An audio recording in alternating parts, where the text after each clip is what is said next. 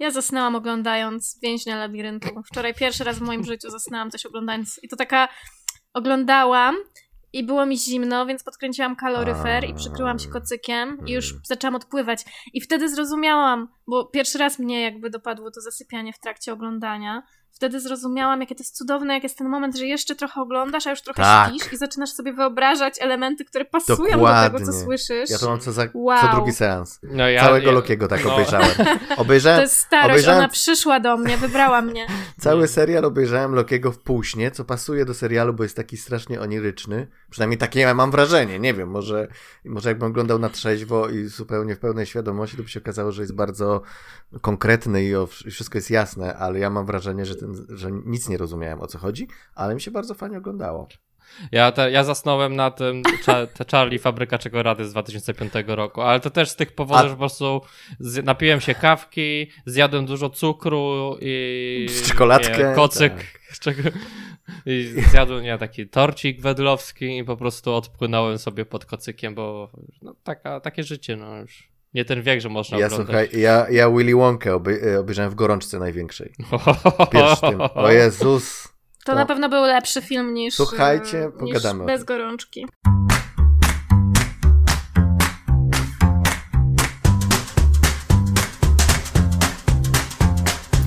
Kinotok. Podcast filmowy.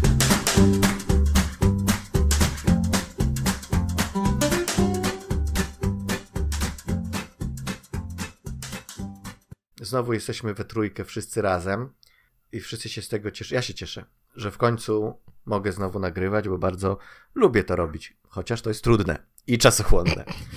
Przypomniało mi się, że teraz y, zarówno nasz podcast Kinotok, tak, jak i w ogóle my osobno mamy nasze konta na Letterboxie, bo to jest teraz Kinotok taka ma nowa konto rzecz. na Letterboxie? No myślałem, że założyłeś. Nie, ja założyłem tylko y, playlistę, y, Aha, listę okej. filmów, które omawialiśmy wspólnie. To przepraszam, Kinotok nie ma konta na Letterboxd. Może. Ale pytanie jest takie, bo to jest nowa rzecz, nowy taki, so, to, oni to reklamowali jako taki... Znaczy nie jest to nowe, dla nas jest to nowe, bo się bawimy tym i się Tak, jako taki bawimy. Facebook, czy jako Twitter dla fanów kina, coś takiego, e, to, to, tak to gdzieś czytałem. E, ja do końca tego nie łapię, nie widzę tego, tego social media factor e, na razie w, tym, e, w tej aplikacji, ale wiem, że wam się bardzo to spodobało i może powiecie kilka słów, e, co to jest ten letterboxd i jak, jak wam się go użytkuje. E, Znaczy, no, bo Letterboxd to jest taki portal, którym ludzie opowiadają, robią recenzje i oceniają filmy. Tak by ja na początku myślałem, że będę tego używać jako aplikację do rejestrowania filmów, które po prostu oglądałem, robienia sobie tego dziennika tam, bo to wygodne jest, tak? Zobaczyć, żeby Tak. to było w jednym miejscu, bo IMBD i FilmWeb są tragiczne w tym aspekcie i są jakby można z nich korzystać w taki sposób, ale same w sobie są zbyt nabrzmiałe trochę tymi feature'ami, które oni tam mają, ale Letterboxd jest Mhm. bardzo przyjemny, jeśli chodzi o ten aspekt stricte pilnowania filmów, robienia watchlist, zaznaczania sobie, co się oglądało, kiedy się to oglądało.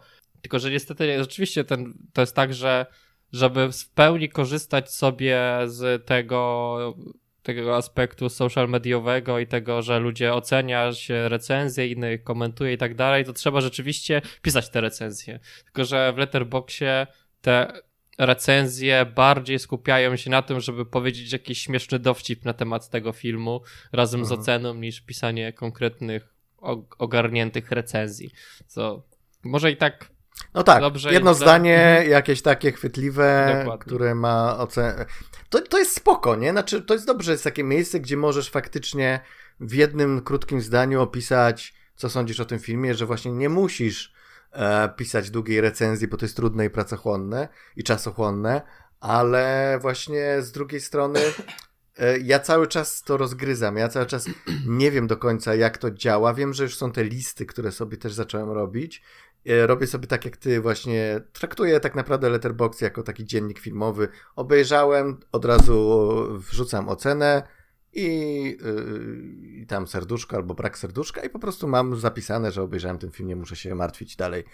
Ale ca całe te social media, że tam znajomych jakiś coś, czy tam jest jakiś czat, gdzie można pogadać z ludźmi? Nie wiem. Znaczy to jest bardziej na pod recenzjami różnych ludzi, więc ja zawsze robię tak, że jak już napiszę jakąś rece recenzję jakiegoś filmu, to automatycznie siadam i przeglądam sobie recenzje innych ludzi, na przykład klikam polubienia tego, co mi się akurat tam spodoba. Aha, aha, okej. Okay. A Natalia, jak ty używasz Letterboxd? Wiesz co, używam podobnie jak Paweł, natomiast wydaje mi się, że ten aspekt społecznościowy by się pojawił po prostu, gdyby było tam więcej naszych znajomych, bo po Może. prostu widzielibyśmy ich y, recenzje tych filmów. Widzielibyśmy, co oni ja widzieli. Ja bardzo lubię. Tak, tak, no ale widzimy to też na Filmwebie, natomiast jaka jest przewaga Letterboxa nad Filmwebem moim zdaniem?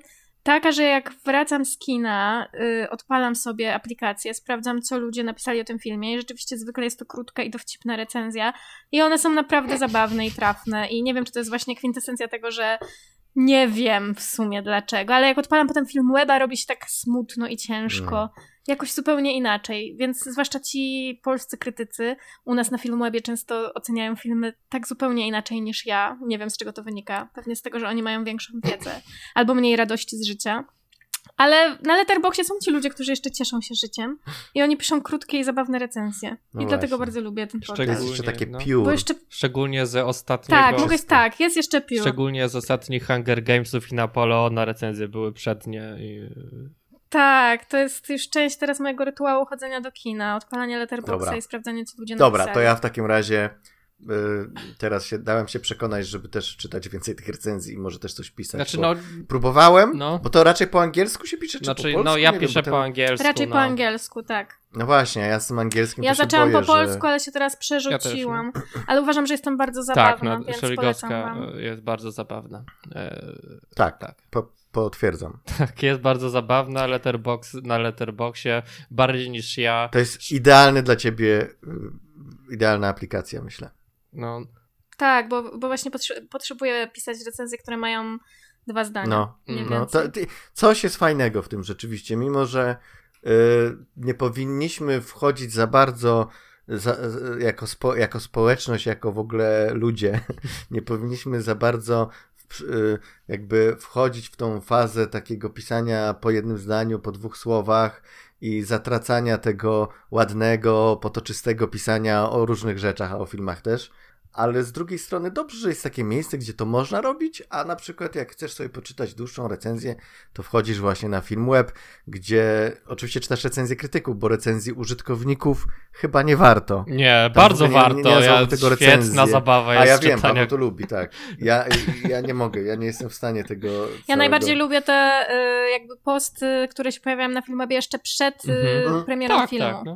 Kiedy ci ludzie już wiedzą, jak ocenić tak. ten film i, i, co o nim myślą. Tak. To jest mój, mój Ale ulubiony wydaje moment. mi się, że to jest jakieś, że to jednak trochę wykrzywia taką ogólną, yy, ogólny odbiór tego filmu, w sensie, że nam się wydaje, poprzez to, że czytamy w Filmwebie, jak ludzie na przykład jadą zbiorowo, zresztą to jest nie tylko Filmweb, to też pewnie i MDB i Rotten Tomatoes, że yy, ludzie zbiorowo po czymś jadą, bo coś tam im się nie podoba, yy, nie wiem, ktoś tam jest zaangażowany w tym filmie, albo jakiś, jakąś ma, yy, jakiś ma wydźwięk rzekomo, który się ludziom nie podoba, to potem jest takie przekonanie, że generalnie ludzie tak odbierają ten film, a ja często mam tak, że właśnie jak, e, jak nie, jakby nie stykam się z tym, co się na przykład dzieje na takim filmwebie, to może fałszywie, ale mam przekonanie, że jest zdrowa dyskusja na jakiś temat. Dopiero potem się dowiaduję od różnych znajomych youtuberów, podcasterów, że o mój Boże, co to ludzie nie myślą o danym filmie.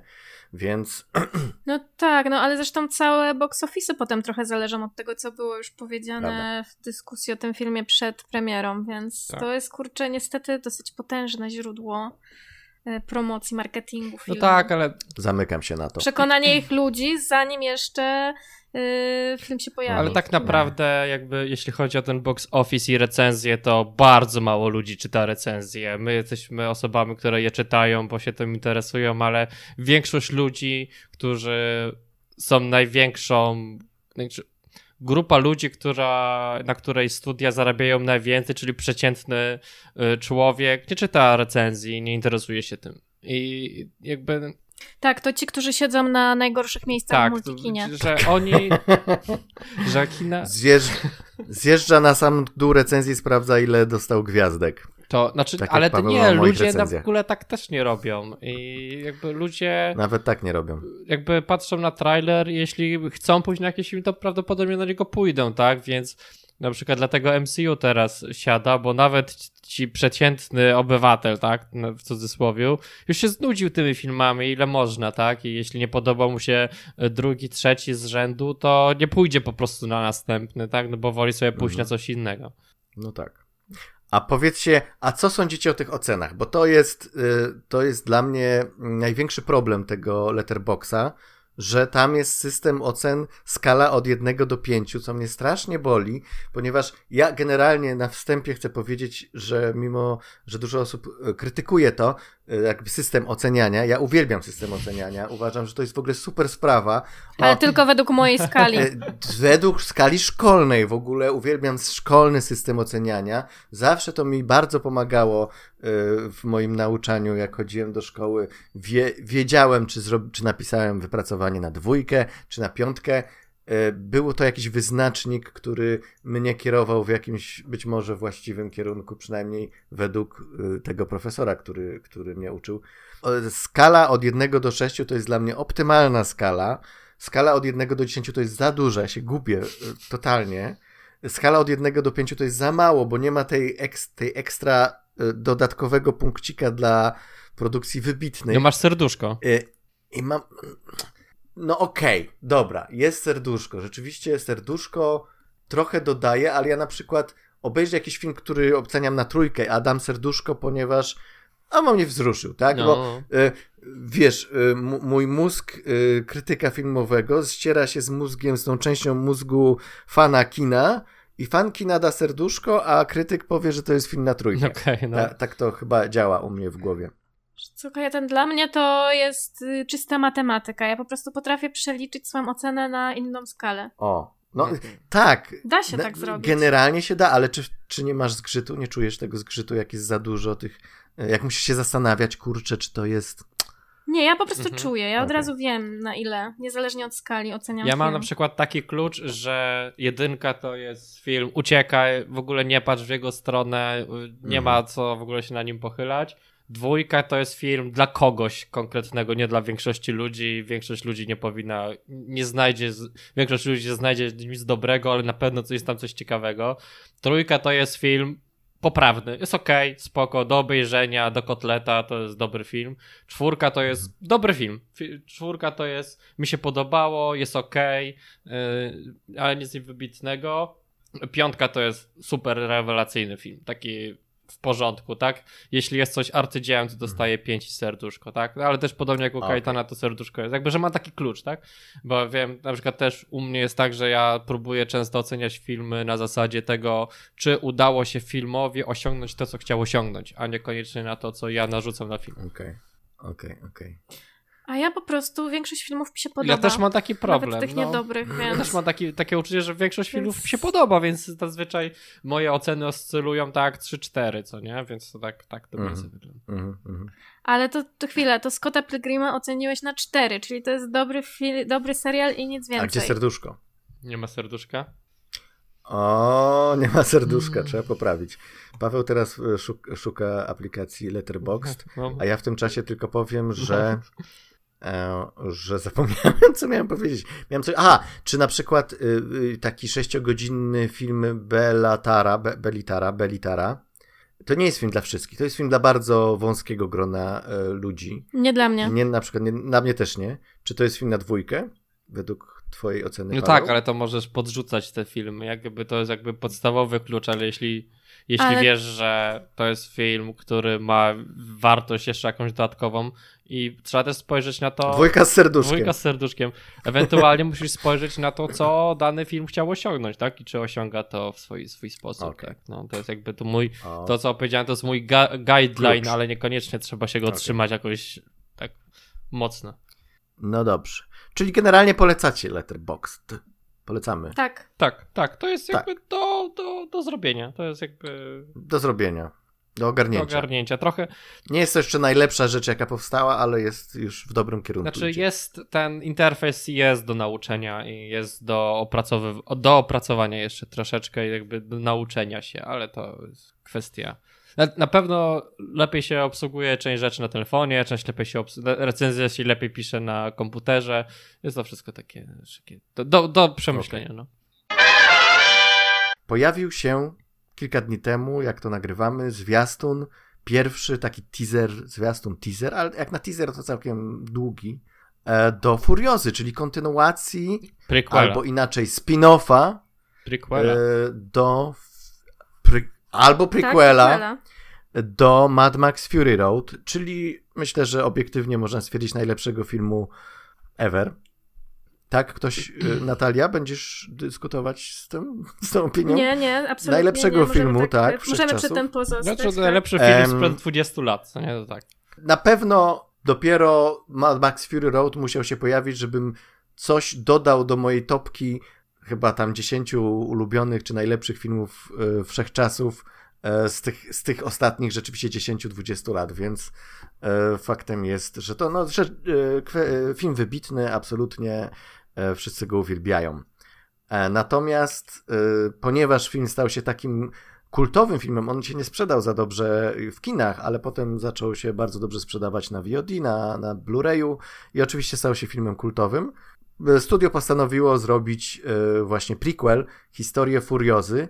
E, Furiozę gra e, nie Charlize Theron, tylko Anya Taylor-Joy, co jest zrozumiałe, że nie gra to Charlize Theron, bo to jest jakby prequel, czyli akcja dzieje się dużo wcześniej. Em, gra tam też Chris Hemsworth i inni ludzie. I generalnie cała produkcja, e, całą produkcją zajęła się ta sama ekipa, która robiła Mad Max Fury Road. E, I co sądzicie o tym zwiastunie? Bo jeszcze zanim może coś powiecie, to ja byłem zdziwiony tym, jak bardzo negatywnie został odebrany ten zwiastun w sieci przez dużo ludzi, którzy tam, no widziałem różne komentarze, opinie. E, jestem w szoku, bo mi się podobał. Znaczy, mi też się podobał, choć ja, mnie zastanawia. Znaczy, ja nie czytałem też opinii innych ludzi. Tak naprawdę jedyne zażalenie, które mam do niego jest to, że wygląda trochę za bardzo podobnie do o jakby do pierwsze, do Mad Max Fury Road, tak? Że znaczy, To jest krytyka? znaczy to nie, może inaczej. Oczekiwałem, że może zrobią troszkę inaczej, tak? Jak dużo będzie tutaj od, Mhm. od odciągania kuponów ze starego filmu, z tego wcześniejszego Mhm. filmu, a jak bardzo dużo zrobią tutaj czegoś nowego, szczególnie, że tam jest różnica czasów, tak? I różnica czasu i ta ich, nazwijmy to technologia, czy to jak to wszystko wyglądało, mogło być trochę inne, tak? I pytanie jakby też w Mad Maxie tam nie za bardzo chodziło o fabułę i o to, jak bardzo oni są smutni, a bardziej o to, jak to wszystko wyglądało, tak? I zrobienie ponownie tego samego. E, może niekoniecznie Mhm. być jakby, jakby powtórka z tego samego, tak? Ale po co mamy robić jeszcze raz to samo? Okej. Więc to jest jakby jedyna rzecz. Ale tak to, kurde, no jeśli to jest ta sama ekipa, to na pewno będziemy to oglądać, na pewno będzie szczę- będziemy szczęśliwi. Ale pytanie, jak bardzo to będzie odbiegać od tego, co już było. Ja to widziałam dosłownie kilka minut temu i myślę sobie, ponieważ nie miałam szansy nawet się nad tym zastanowić, yy, uważam, że ten trailer jest bardzo hot, jest bardzo efektowny i yy, właściwie tylko to o tym uważam. Nie by, bo o ile i uważam, że jest świetnie zrobiony i zwiastuje jakby yy, film na bardzo dobrym poziomie, to nie dostałam też niczego takiego wyjątkowego, czegoś na czym mogłabym się zaczepić w tym momencie, żeby powiedzieć dokładnie o tym. Wiecie o co mi chodzi? Mhm. W sensie widzę tylko zarys świata, jakąś taką. No, bo to taką teaser. Szyb, szybki montaż, tak, ale bez jeszcze czegokolwiek Podjarki. takiego, co by mi tak szczególnie wpadło y, w, w pamięć y, i bez takiej szczególnej właśnie podjarki. Może no poza tymi barwami wojennymi po prostu y, i, i samą Anią Taylor-Joy, która dosyć dobrze wygląda po prostu. Mhm. I to jest wszystko, co zapamiętałam. Jeżeli zapamiętałam tylko kogoś, kto szczególnie dobrze wygląda, to znaczy, że nie zapamiętałam nic tak naprawdę. Samochody tam jeżdżą i się zderzają i jest dużo piasku, jest pustynia, dużo ludzi z brodami, To prawda. e, dużo łysych ludzi pomalowanych na biało. I jest. Yy, I co jeszcze jest? Yy, to wszystko. To wszystko. I to wszystko wygląda wspaniale i to, wygląda może super. być zapowiedzią czegoś bardzo dobrego, Mhm. jak i ewentualnie niedobrego, tak naprawdę, Oczywiście. więc jeszcze nie wiem. Oczywiście, nie no, przecież nie oceniamy filmu, tylko. A jaka jest krytyka No w właśnie, takim jak- razie E, tego no więc właśnie. e, teasera? E, to znaczy tak, ja w ogóle obejrzałem ten zwiastun, mówię, kurde, zajebisty jest ten zwiastun, mi się strasznie podoba. Mimo, że jasne, tutaj zgadzam się trochę z Pawłem, że to jest trochę powtórka, wygląda trochę jak powtórka z Mad Maxa, co dla mnie nie do końca jest zarzutem, bo to fajnie, że znowu coś w tym świecie zobaczymy w tym stylu. A e, druga rzecz to po prostu, no, no jakaś taka jest energia w tym, tak, ten kolory takie nasycone. To wszystko znowu jakby wróciła, e, wróciło to wspomnienie z Mad Maxa i wrócił właśnie ten, ta, przypomniała mi się ta energia, jaką nas nakarmił Mad Max właśnie po tym pierwszym seansie, na którym byłem, byłem w takim szoku, jakie to jest dobre, jakie to jest po prostu, e, no, jaka to jest adrenalina. I tutaj też trochę to czuję. Natomiast y, uwagi, jakie czytałem na temat tego filmu, to były tak. E, dlaczego te samochody są w CGI? Ja nie widzę tego, ale okej. One za szybko Mm. jechały. Y, Tak, za Ja nie szybko. wiem. Bo dodali nie jestem dym, w stanie więc tak ocenić. wyglądało. A druga, drugi zarzut, dlaczego to wygląda jak produkcja Netflixa?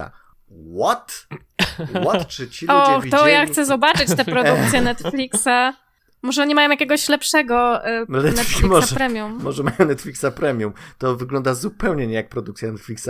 Od strony wizualnej to jest naprawdę piękne, nasycone, takie kinowe doświadczenie widać y, już po tym zwiastunie. E, Więc absolutnie nie mam żadnego skojarzenia z tym, że to jest jakaś, że to jest po prostu tańsza wersja e, Mad Maxa. To jest taka ogólny, ogólna krytyka, że to wygląda jak Mad Max, tylko że y, po prostu dla bidnych, nie? Ale nie, to dziwne, że jakby, no bo to jest teaser trailer, więc trudno nam powiedzieć. Jakby to brzmi jak po prostu opinia już wydana zanim pojawił się trailer, tak? Nie, no ja w to nie wierzę, że akurat y, ludzie, którzy to. Ja sobie cenię y, y, ludzi, którzy to pisali. To nie są ludzie na Filmwebie, którzy tam piszą jakieś głupoty, tylko to są ludzie, którzy raczej, przynajmniej mam taką nadzieję, szczerze omawiają to, co widzą i oceniają. I wierzę, że oni tak to odczuwają, tylko po prostu ja tego zupełnie nie widzę. Ja jestem absolutnie zachwycony tym y, zwiastunem i oczywiście to to nie wygląda być może aż tak dobrze jak Mad Max Fury Road, ale co tak wygląda dobrze jak Mad Max Fury Road? No, no nie da się, wydaje mi się, że po prostu się nie da odtworzyć tego samego po raz kolejny i być może tutaj tkwi problem, że ludzie e, oczekiwali znowu, znowu tego samego właśnie, a dostali coś innego, czyli trochę w kontrze do tego, co ty Paweł powiedziałeś, Ale- bo ty mówisz, że to jest jakby znowu to samo. Wiesz, to też jest tak, że y, no wiesz, ja ostatni raz widziałem ten film w kinie. y, Mad Max Fury Road, bo ja nie chcę go oglądać w jakiejkolwiek innej formie niż w kinie, bo to nie jest doświadczenie, które warto oglądać nawet na dobrym telewizorze, tak? Nie zgadzam się, ale, No, ale okej. I to, w jaki sposób ludzie wyobrażają sobie doświadczenia, niekoniecznie musi i nagle konfrontują to z tym, tak? I to nie jest identycznie to samo, co oni by chcieli. Nie wiem, to są ludzie w internecie, nie wiem, ja nie ufam trochę. No tak jak my. A ja nie ufam trailerom niestety, bo ostatnio widziałam bardzo dobry trailer filmu Napoleon. I on był dużo lepszy niż ten film, chociaż nie oceniam tego filmu wcale źle, ale jednak właśnie to zmontowanie Warpix Black Sabbath i to jakieś takie spotęgowanie wrażenia, że być może takich scen bitewnych będzie więcej, one będą troszkę bardziej spektakularne, sprawiło, że po prostu tak, totalnie tego chcę. I też dosłownie montaż, który sprawił, że być może ta postać grana przez Feniksa będzie trochę ciekawsza, nabrał mnie, Mhm. nabrał mnie, ten film wyglądał inaczej, więc y, ten trailer mnie nie nabiera, on mi tylko pokazuje jak to wygląda i to nie, Nie może wiadomo- nie wiadomo, czy cię nie no nabiera. No bo to jest teaser trailer, no. Wyglądać będzie tak, Ja wam- więc ja wam wiecie, powiem- no zobaczymy ja- jak będzie z następnymi trailerami. Tak, ja wam powiem, że ja pamiętam jak obejrzałem pierwszy zwiastun do Fury Road i byłem bardzo taki, myślę sobie, okej, no to nie wygląda jakoś wybitnie, naprawdę. Ja pamiętam, że to było takie, no akcyjniak z samochodami, które się rozwalają. Kompletnie myślałem, że, że będę zawiedziony tym filmem po tym zwiastunie, a film mi, da, mi dał zupełnie inne doświadczenie niż ten zwiastun, właśnie na, na plus dla filmu, więc e, to może być bardzo różnie. I w przypadku tego. I dlatego, jakby być może teraz mam takie nastawienie, że nawet jeśli sam też, no nie wiem, coś bym tu zmienił w tym zwiastunie, to ponieważ mam w głowie to doświadczenie tego, że po zwiastunie Fury Road e, kiedy obejrzałem film, to byłem zachwycony filmem, to teraz myślę sobie, okay, to jest teaser, ten teaser jest super i jestem ciekaw po prostu bardzo, jestem na hypowany na ten film po tym zwiastunie zdecydowanie. No, na pewno. Czyli no, dobrą robotę ja, zrobił. Tak, no, trailer to jest reklama, tak? Może być dobra i może być zła. Tak, tak samo jak. A ta tak, jest. Reklama produktu jest zupełnie rzeczą oddzielną od samego produktu, szczególnie, że trailerów nie montują osoby, które robią film, tak? To jest oddzielna działka. Chyba, że to jest y, Christopher Nolan. Któryś, któryś z reżyserów takich autorskich robi swoje zwiastuny, ale nie pamiętam który. Ja też. Ponieważ ja się rozchorowałem i miałem dużo czasu, żeby ponadrabiać różne rzeczy, co cieszy. W ogóle w fajnych czasach żyjemy, że jak człowiek jest chory, to nagle może milion filmów obejrzeć i seriali i to jest y, bardzo fajne. E, więc tak, skończyłem oglądać serial, który już zacząłem dużo wcześniej. E, serial Netflixowy, animowany Niebieskooki Samuraj. Rzecz absolutnie wyjątkową, e, która przede wszystkim wizualnie jest absolutnie powalająca. I to jest coś, co ktoś to fajnie porównał, że to jest taki Disney dla dorosłych, tak? Znaczy taka estetyka disneyowska, ale z krwią, flakami, dużą ilością przemocy i dużą ilością no, takich dojrzałych tematów. E, coś w tym jest, chociaż no ja trochę narzekam na, na, na, jeden aspekt tego, że jednak to jest e, zrobione e, komputerowo ta animacja, że, że to ona ma taką jakby nakładkę rysunkową, ale Widać, że to jest y, animowane komputerowo i to jest taki mały minusik, który pomyślałem sobie, gdyby to było klasycznie animowane, to już w ogóle byłbym absolutnie zachwycony. Natomiast od strony fabularnej to jest naprawdę imponująca rzecz, bo to jest bardzo taki e, e epicka historia, której akcja dzieje się w feudalnej Japonii, tam gdzieś e, okolice, żeby nie skłamać, XVII-XVIII wieku. Generalnie to jest ten okres, kiedy jakby no, zostali wywaleni wszyscy, wszyscy najeźdźcy z Europy i z okolic i um, Japonia się jakby odseparowała od całego świata i stworzyła bardzo taką rygorystyczną kulturę, która, która się opierała tylko i wyłącznie na własnych przekonaniach, na własnych właśnie, e, na jakimś tam własnym systemie politycznym e, i która bardzo była w tych czasach, no, z takim, takie miała nastawienie właśnie rasistowskie i takie no, niechęć, ksenof ksenofobiczne nastawienie do wszystkich ludzi z zewnątrz. E, główną bohaterką, i tutaj już teraz trochę, trochę, trochę robię spoiler, bo przez pierwsze 40 minut pierwszego odcinka nie wiem, że to jest dziewczyna, ale, ale możemy się domyślić tak naprawdę. Główną bohaterką jest y, właśnie dziewczyna, która przebiera się za chłopaka i postanawia zostać samurajem i pomścić E, właściwie całe, całe, całe swoje nieszczęśliwe życie e, wynikające z tego, że e, jest mieszańcem, że została poczęta z, no właściwie z gwałtu, bo najeźdźcy z Europy zgwałcili jej matkę i jakby symptomem tego, że ona jest mieszańcem i są niebieskie oczy, jak sam tytuł wskazuje. E, I ona te oczy zakrywa okularami specjalnymi, no ale to i tak nie zawsze da się ukryć. I jakby jest, jest wściekła na, na to, jak, jakie życie musiała wieść w takim właściwie, jako taki outcast. No i cała ta historia to jest taki revenge story, tak, że ona po prostu postanawia dotrzeć do tej osoby, która jest cały czas w Japonii, ukrywa się, czyli do, do irlandzkiego takiego potentata, który tam robi różne, e, różne biznesy z, bardzo szemrane z, z jakimiś szogunami i tak dalej.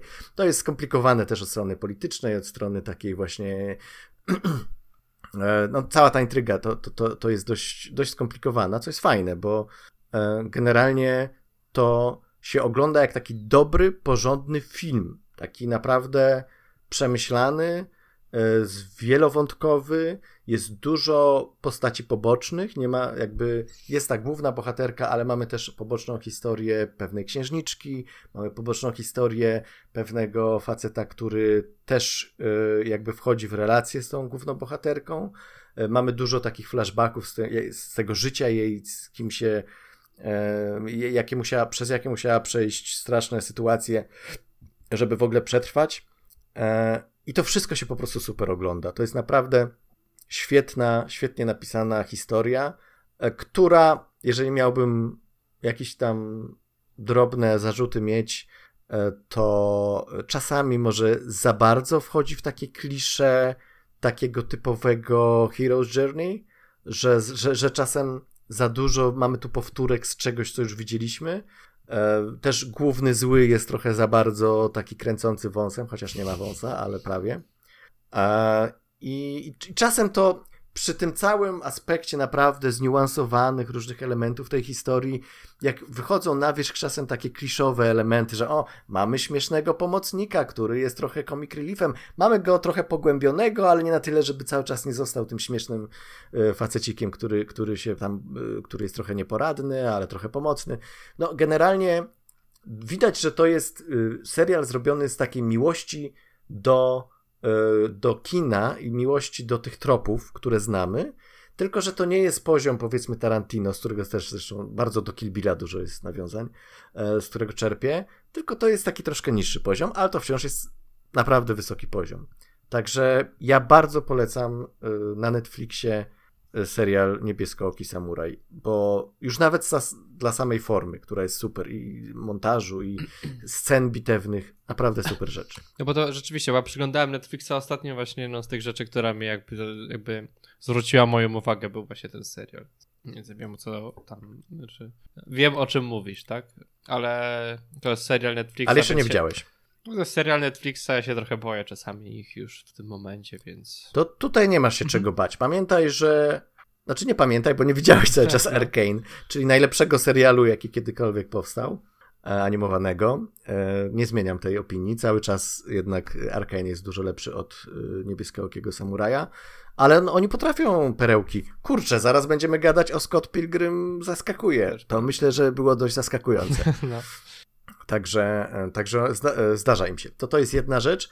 E, druga rzecz, jaką widziałem, to dramat biograficzny, znaczy to jest taki biopik o kobietce, bardzo w ogóle znana kobieta, która przez całą swoją młodość była słynną pływaczką i jakieś tam rekordy pobijała pływackie natomiast cały, przez całe swoje młode życie, przez całą swoją karierę nie osiągnęła jednego celu, czyli nie przepłynęła z Kuby do Kalifornii, tego, z, te, z tego przesmyku małego, nie jak on się nazywa, on się jakoś pewnie no, nazywa. nazywa. Paweł no. będzie wiedział. Ale, ale tam mówisz tam przy Florydzie, tak? Y tak, Florydy oczywiście, nie Kalifornii. Widzisz, no to jest no moja właśnie, geografia, Kuba, właśnie, moja No bo Kuba... Jak, oczywiście Florydy. No bo jakby od, od Kuby do Kalifornii... Z Ameryki do Ameryki po prostu, tak? Z Kuby do... Na, no dobra. Z Kuby do Stanów Zjednoczonych, czyli tak najlepiej do Florydy. Z Kuby do Florydy. E, wpław, wpław, tak? No. To jakby zaznaczmy, że to nie jest żadne żeglowanie, tylko to jest wpław. I ona postanawia to zrobić w wieku 61 lat bodajże. E, no i wszyscy jej odradzają, ale ona jest uparta i, i, po prostu musi to zrobić. I teraz tak, to jest bardzo klasyczny biopik. To tam od strony jakiejś y, formalnej, czy od strony w historii, tam nie ma zaskoczeń. To jakby wszystko sprowadza się do tego, do czego mogło, oczekujemy, że się sprowadzi. Natomiast y, y, jest to film, który na Letterboxie oceniłem wysoko z serduszkiem, bo po prostu mnie urzekł. To jest, wiecie, to jest tak jak ogląda się film, który na, nawet tak pierwsze 20 minut oglądam tego filmu, boże, to będzie nudne, to będzie typowy, klasyczny biopik, jakich jest milion, y, taki właśnie Netflixowy, który nic specjalnego nie ma nowego do zaoferowania, ale ostatecznie on y, mnie po prostu y, kupił, tak? To, to, te wszystkie sztuczki, które znamy z tego typu kina, które mają nam nas, prawda, podnieść na duchu i wzbudzić w nas taką motywację, że my też zaraz pójdziemy pływać z Kuby do, na Florydę, e, to działa w tym filmie po prostu i ja faktycznie bardzo miałem, miałem taki katarzis, miałem takie fajne przeżycia, więc stwierdziłem, że okej, okay, film się sprawdził, film zrobił dobrze to, co, to, co miał zrobić, więc, więc oceniam go bardzo dobrze i polecam generalnie ten film, tym bardziej, że y, główną rolę gra Annette Bening, E, tej właśnie Diany Najad, e, a jeszcze dodatkowo rolą wspierającą takiej jej przyjaciółki, e, która jakby jest też jej taką, jak to się mówi, coachem, trenerem. No tam organizuje razem z nią mhm. tą, całą, ten, ten całą akcję pływacką. Jest Jodie Foster.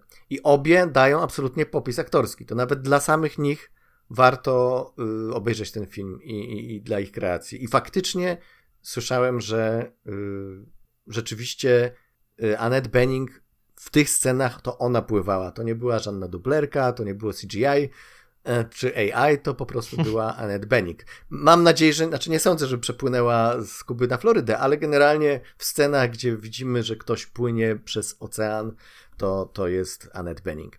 E, więc po prostu jako ciekawostkę też e, polecam ten film i wzrusza, naprawdę wzrusza. Znaczy, to ciekawe, no bo ona tak naprawdę, to nie jest tak, że jak się płynie taki kawałek, to się płynie na raz go, tylko płyniesz, płyniesz, płyniesz, zatrzymuje się, siedzisz na łódce, czekasz chwilę, potem kontynuujesz pływanie, tak? Mm. Więc to zawsze się mówi, o, przypłynął w pław eee, No więc nie, no więc nie. Ona cały czas była w wodzie. Nawet jak odpoczywała, to nie wchodziła na łódkę i nikt jej nie mógł dotknąć. Taki było, taka była zasada. To... Także widzisz, to nie jest tak, że ona nie mogła wejść na pokład żadnego statku przez ten cały czas. E... Hmm. Także to ciekawe, jeżeli tam podobno to nie do końca jest autentycznie tak, jak było. Okay, Ten film no. troszeczkę to nagina, więc być może trzeba by sprawdzić, czy, czy tam nie było jednak jakiejś sytuacji. Zresztą ona w ogóle, to ona miała tam pięć podejść do tego. To, to nie jest tak, że, że to jest film o tym, że o, mam 61 lat, wskakuję do morza i dopływam, nie? Ona kilka razy po prostu nie udało jej się to. E, także polecam. Najad na Netflixie. E, I teraz tak, no, widziałem jeszcze dwa filmy, które też. E, jeden widzieliśmy we trójkę, a, a jeden widziała też Natalia. To może zacznę od tego, co Natalia też widziała. Tak, tak. Czyli nadrobiłem ten straszny. mówię straszny. E, po zwiastunach, które były absolutnie okropne, obejrzałem film Blue Beetle, który. Który nie był okropny. Który nie był okropny, aczkolwiek mam dużo do zarzucenia temu filmowi, ale, yy, ale po tym, jak się pojawił w kinach, to zbierał całkiem pozytywne opinie i ja byłem w szoku, że, że, że film z tak złymi zwiastunami okazał się dla ludzi, przynajmniej dla większości, całkiem zjadliwy. E, ja mam z tym filmem dużo problemów. Generalnie to jest podstawowy mój problem z tym filmem jest taki, że to nawet nie o to chodzi, że to jest klisza, którą znamy, że to jest origin story, które już widzieliśmy milion razy, tylko chodzi o to, że to nawet jest opowiedziane w taki sam sposób jak wszystkie inne filmy. Nawet te same ujęcia są, które widziałem już w innych filmach i po prostu miałem wrażenie, że ten film jest strasznie leniwie zrobiony, a dodatkowo to, co y, czytałem w opiniach, uważają ludzie za największy atut tego filmu, mnie wkurzał. E, mam na myśli tą całą rodzinkę, która, która bierze czynny udział w tym filmie i mnie totalnie irytowali wszyscy w tym filmie, więc e, miałem mało satysfakcji też z tych takich rodzajowych scenek, e, które tam się przeplatają. Generalnie obejrzałem i tak mówię, okay, to, to that's all you got, nie? To jest na zasadzie, czy naprawdę w świecie DC film tak przeciętny do bólu, e, już jest uważany za coś naprawdę dobrego i fajnego, bo po prostu już nic lepszego nie potrafią zrobić. Znaczy potrafią, bo, bo, bo, bo, Batman, czy, czy, czy nawet Joker. Ja, my z Pawłem jesteśmy zwolennikami Jokera, e, czy Suicide Squad Gana. E, więc potrafią zrobić dobre filmy, ale ponieważ ostatnio były takie no, straszne potworki pod tytułem Shazam 2 czy Black Adam, że ten Blue Beetle nagle stał się takim mm, zaskoczeniem, że, tak, że nie jest tak źle. E, także ja, ja mam taką opinię na temat tego filmu. E, a ty co sądzisz, Natalia?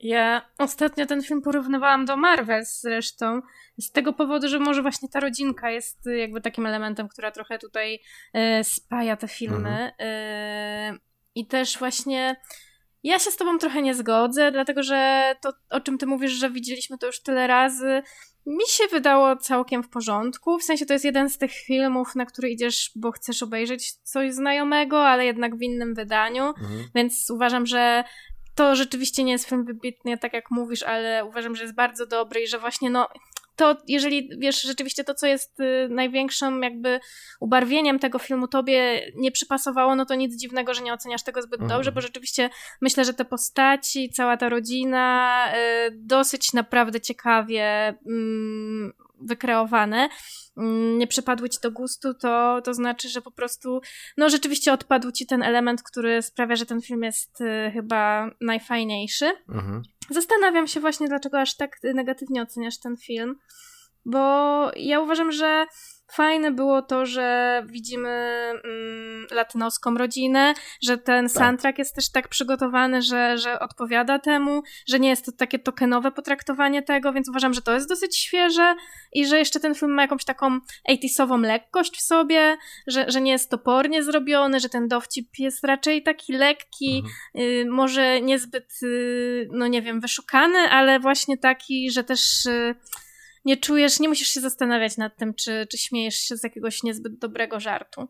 Bo po prostu jest bardzo porządnie przez cały No ja tam miałem kilka razy taką sytuację, że miałem się z tego śmiać, to nie jest zbytnio zabawne. E, Generalnie, generalnie, no nie wiem, pier, pierdzący żuk. No, to jest film familijny, prawda? E, Tak, tak, jasne, jasne, Ja, oczywiście. ja jakby oglądając ten film trochę tak sobie czasami mm, czułam, że, że to jest taki film dla całej rodziny, wiesz? Tak, E, jest, I, I to jest w porządku. Absolutnie. Cieszę się, że w, i, z, i, w, i w Marvelu, i w DC są takie pozycje, które, które są dla różnych odbiorców. I mi się wydaje, że ten film po prostu był troszkę dla młodszej publiczności i uważam, że to w porządku. Okej, okej, znaczy, no pewnie tak. Shazam chyba też taki jest właściwie, tak? Więc Shazam na pewno jest gorszy. E, Jest. E, tak mi się wydaje. Ja uważam, że Shazam to jest chyba najgorszy film, jaki widziałem w tym roku, ale, e, ale bo to chyba w tym roku się pojawił Shazam, ten, ta dwójka, ale lubię jedynkę bardzo. Jedynka jest super. Więc można zrobić moim zdaniem dobry film dla młodszego odbiorcy, który starszego odbiorcę też e, będzie jakby, będzie mu się podobał. Zresztą, czy wszystkie filmy MCU, większość, to nie jest film dla młodszego odbiorcy i przy okazji dla starszego odbiorcy? Myślę, że tak. Nawet tacy Strażnicy Galaktyki przecież to. Oni za... Potem to lore zostało tak rozwinięte, bo nagle się okazało, że ci starsi odbiorcy jednak też są zainteresowani, więc już ten trzeci film to już taki, och, tam się ludzie umierają, zwierzęta są to, torturowane i to jest bardzo poważne i dla dorosłych, ale, ale ten pierwszy film to była fajna przygodówka, gdzie, gdzie, były, gdzie było śmieszne drzewo i śmieszny shop i tro, trochę było smutno, ale generalnie były Ale to właściwie pierwszy tematy. taki film, który jest dostosowany chyba do młodszej publiczności. Marvela? No, Ja bym. Nie, dlaczego? Iron Man też był dla młodszych. No, y, Może nie w tym poziomie, nie na tym poziomie. To bardziej chodzi o to, że może tak. jakby, że główny... Głupkowa... On miał tą głupkowatość w sobie, taką w pozytywnym tego słowa Tak, tak, znaczeniu, że... nie? tak, no ale masz tam też, wiesz, takie. jednak Kapitana Amerykę, który zdecydowanie nie jest dla młodszego odbiorcy. Może inaczej, No, no tak, młodsza druga wojna, osoba okej. będzie w stanie to zobaczyć, ale nie jest targetem filmu. O. Być może, być może. A tutaj mamy film, e, który jest e, DC, który jest targetem jest młodsza publiczność. Znaczy, powiem tak, ten film jest zgrabny. Teraz już mówimy o Blue Beetle. Ten film jest zgrabnie zrealizowany. On ma dobre tempo, on nie jest przegadany, on nie jest, nie dłuży się. Y, Nie, nie mam wrażenia chaosu, tak jak miałem przy Shazamie czy przy Black Adamie. Nie mam wrażenia, że, że oni nie mają kontroli nad tym. Widzę, że mają kontrolę, ale to jest taka kontrola na zasadzie y, takie, takie zróbmy taką podstawową po prostu historię, nie, nie kombinujmy, być może dobrze, nie kombinujmy, nie szukajmy jakichś tutaj nie wiadomo jakich e, nie, innych perspektyw ciekawych, tylko po prostu opowiedzmy po Bożemu origin story superbohatera, e, który znacie, znamy, no to posłuchajcie i to jest e, być może, nie wiem, by, być może to jest kwestia tego, że e, ja ostatnio mam tak, taki przesyt w tym kinie superbohaterskim takiego, takiej sztampy, że jakakolwiek próba jednak szukania czegoś nowego, czegoś ciekawego w tym gatunku zawsze jest dla mnie na plus bardziej niż to, że po prostu obejrzę poprawnie zrobiony film Mm. superhero. To- Słuchaj, no to coś nowego, no to rzeczywiście musisz nadrobić Marvels w takim razie, okej. bo tam znajdziesz Po waszej, nowego, po, waszej, po waszej rozmowie jestem bardzo ciekaw, naprawdę, bo e, e, no, no, bardzo pozytywnie oceniliście, do, dość pozytywnie Ale oceniliście nie wiem, czy film. on jest świeży. On jest dobry, ale nie wiem, czy jest taki świeży i to, co czego szukasz tak naprawdę. Ja myślę, że tak, bo jakby tam są odważne Ale Kajetana chyba nie zastosowane. podobało się Marvel, ten Miss Marvel, tak jak mi chyba. E, serial? Serial mi się podobało pierwsze 3-4 odcinki. Jako wpro... I tam jest super rodzinka. Tam jest tak. rodzinka, jest mistrz. Dlaczego? Właśnie nawet dla porównania. W Miss Marvel mamy prawdziwą rodzinę, prawdziwe relacje, gdzie oni mają rzeczywiście są jakieś niuanse w tym. Jest, jest ten starszy brat, który ma swoje problemy i który inaczej patrzy na całą tą sytuację. Mamy tych rodziców, których wierzymy w ich miłość, wierzymy w ich relacje, a tutaj mam wrażenie, że to jest takie zróbmy to samo, ale ale jakoś tak bez serca zrobione, na zasadzie, że okej, okay, oni będą, będzie ten śmieszny wujek, który będzie cały czas mówił śmieszne żarty, będzie ta super cool babcia z Ganem, która, tutaj, przepraszam, spoiluję, Abuela. ale to było, ale to było Abuela, e, to było w zwiastunie, więc to, to, to nie jest, która będzie taka super cool i śmieszne to będzie, bo ona jest starsza no i ma, wie, że to jest ma takie... wielką, wielki Gan i w ogóle to jest takie zabawne. Ale chcę ci powiedzieć, że w Marvels jest tak samo, wiesz, po prostu porównujemy rodzinę z serialu teraz do rodziny z filmu, a myślę, że tak jak rozmawialiśmy z Pawłem, na przykład w Marvels ta rodzina w filmie też to już nie jest dokładnie ta sama rodzina, też myślę, że tak byś to odebrał, mhm. jak odbierasz tą rodzinkę z No bo w serialu mieli więcej Natomiast, czasu, jeżeli chodzi o Blue Beetle, to... mieli więcej czasu na, na rozbudowanie. rozbudowanie. się i roz, rozkręcenie. Mhm. Tutaj nie mieli tyle czasu, że może lepiej się to odbiera, jak się oglądało serial, niż w drugą stronę. Mhm. Mhm.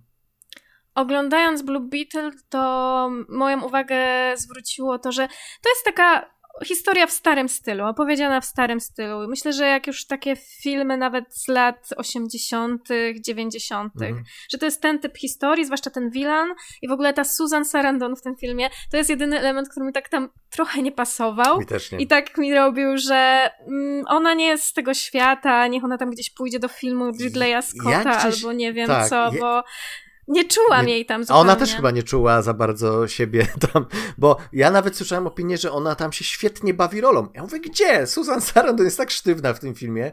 Y, przecież naprawdę ona mogłaby się faktycznie zabawić. I też w ogóle też mam problem, że główny bohater też, też jest strasznie sztywną sztampo. Jej relacja miłosna jest tragiczna. W każdym razie, ale, ale ta Susan Sarandon, ja uwielbiam przegiętych wilanów. I czekałem na to przegięcie tutaj, a ona jest po prostu no po prostu paycheck, no, że, że po prostu Ona jest taką po prostu panią, panią. w pewnym tak. wieku.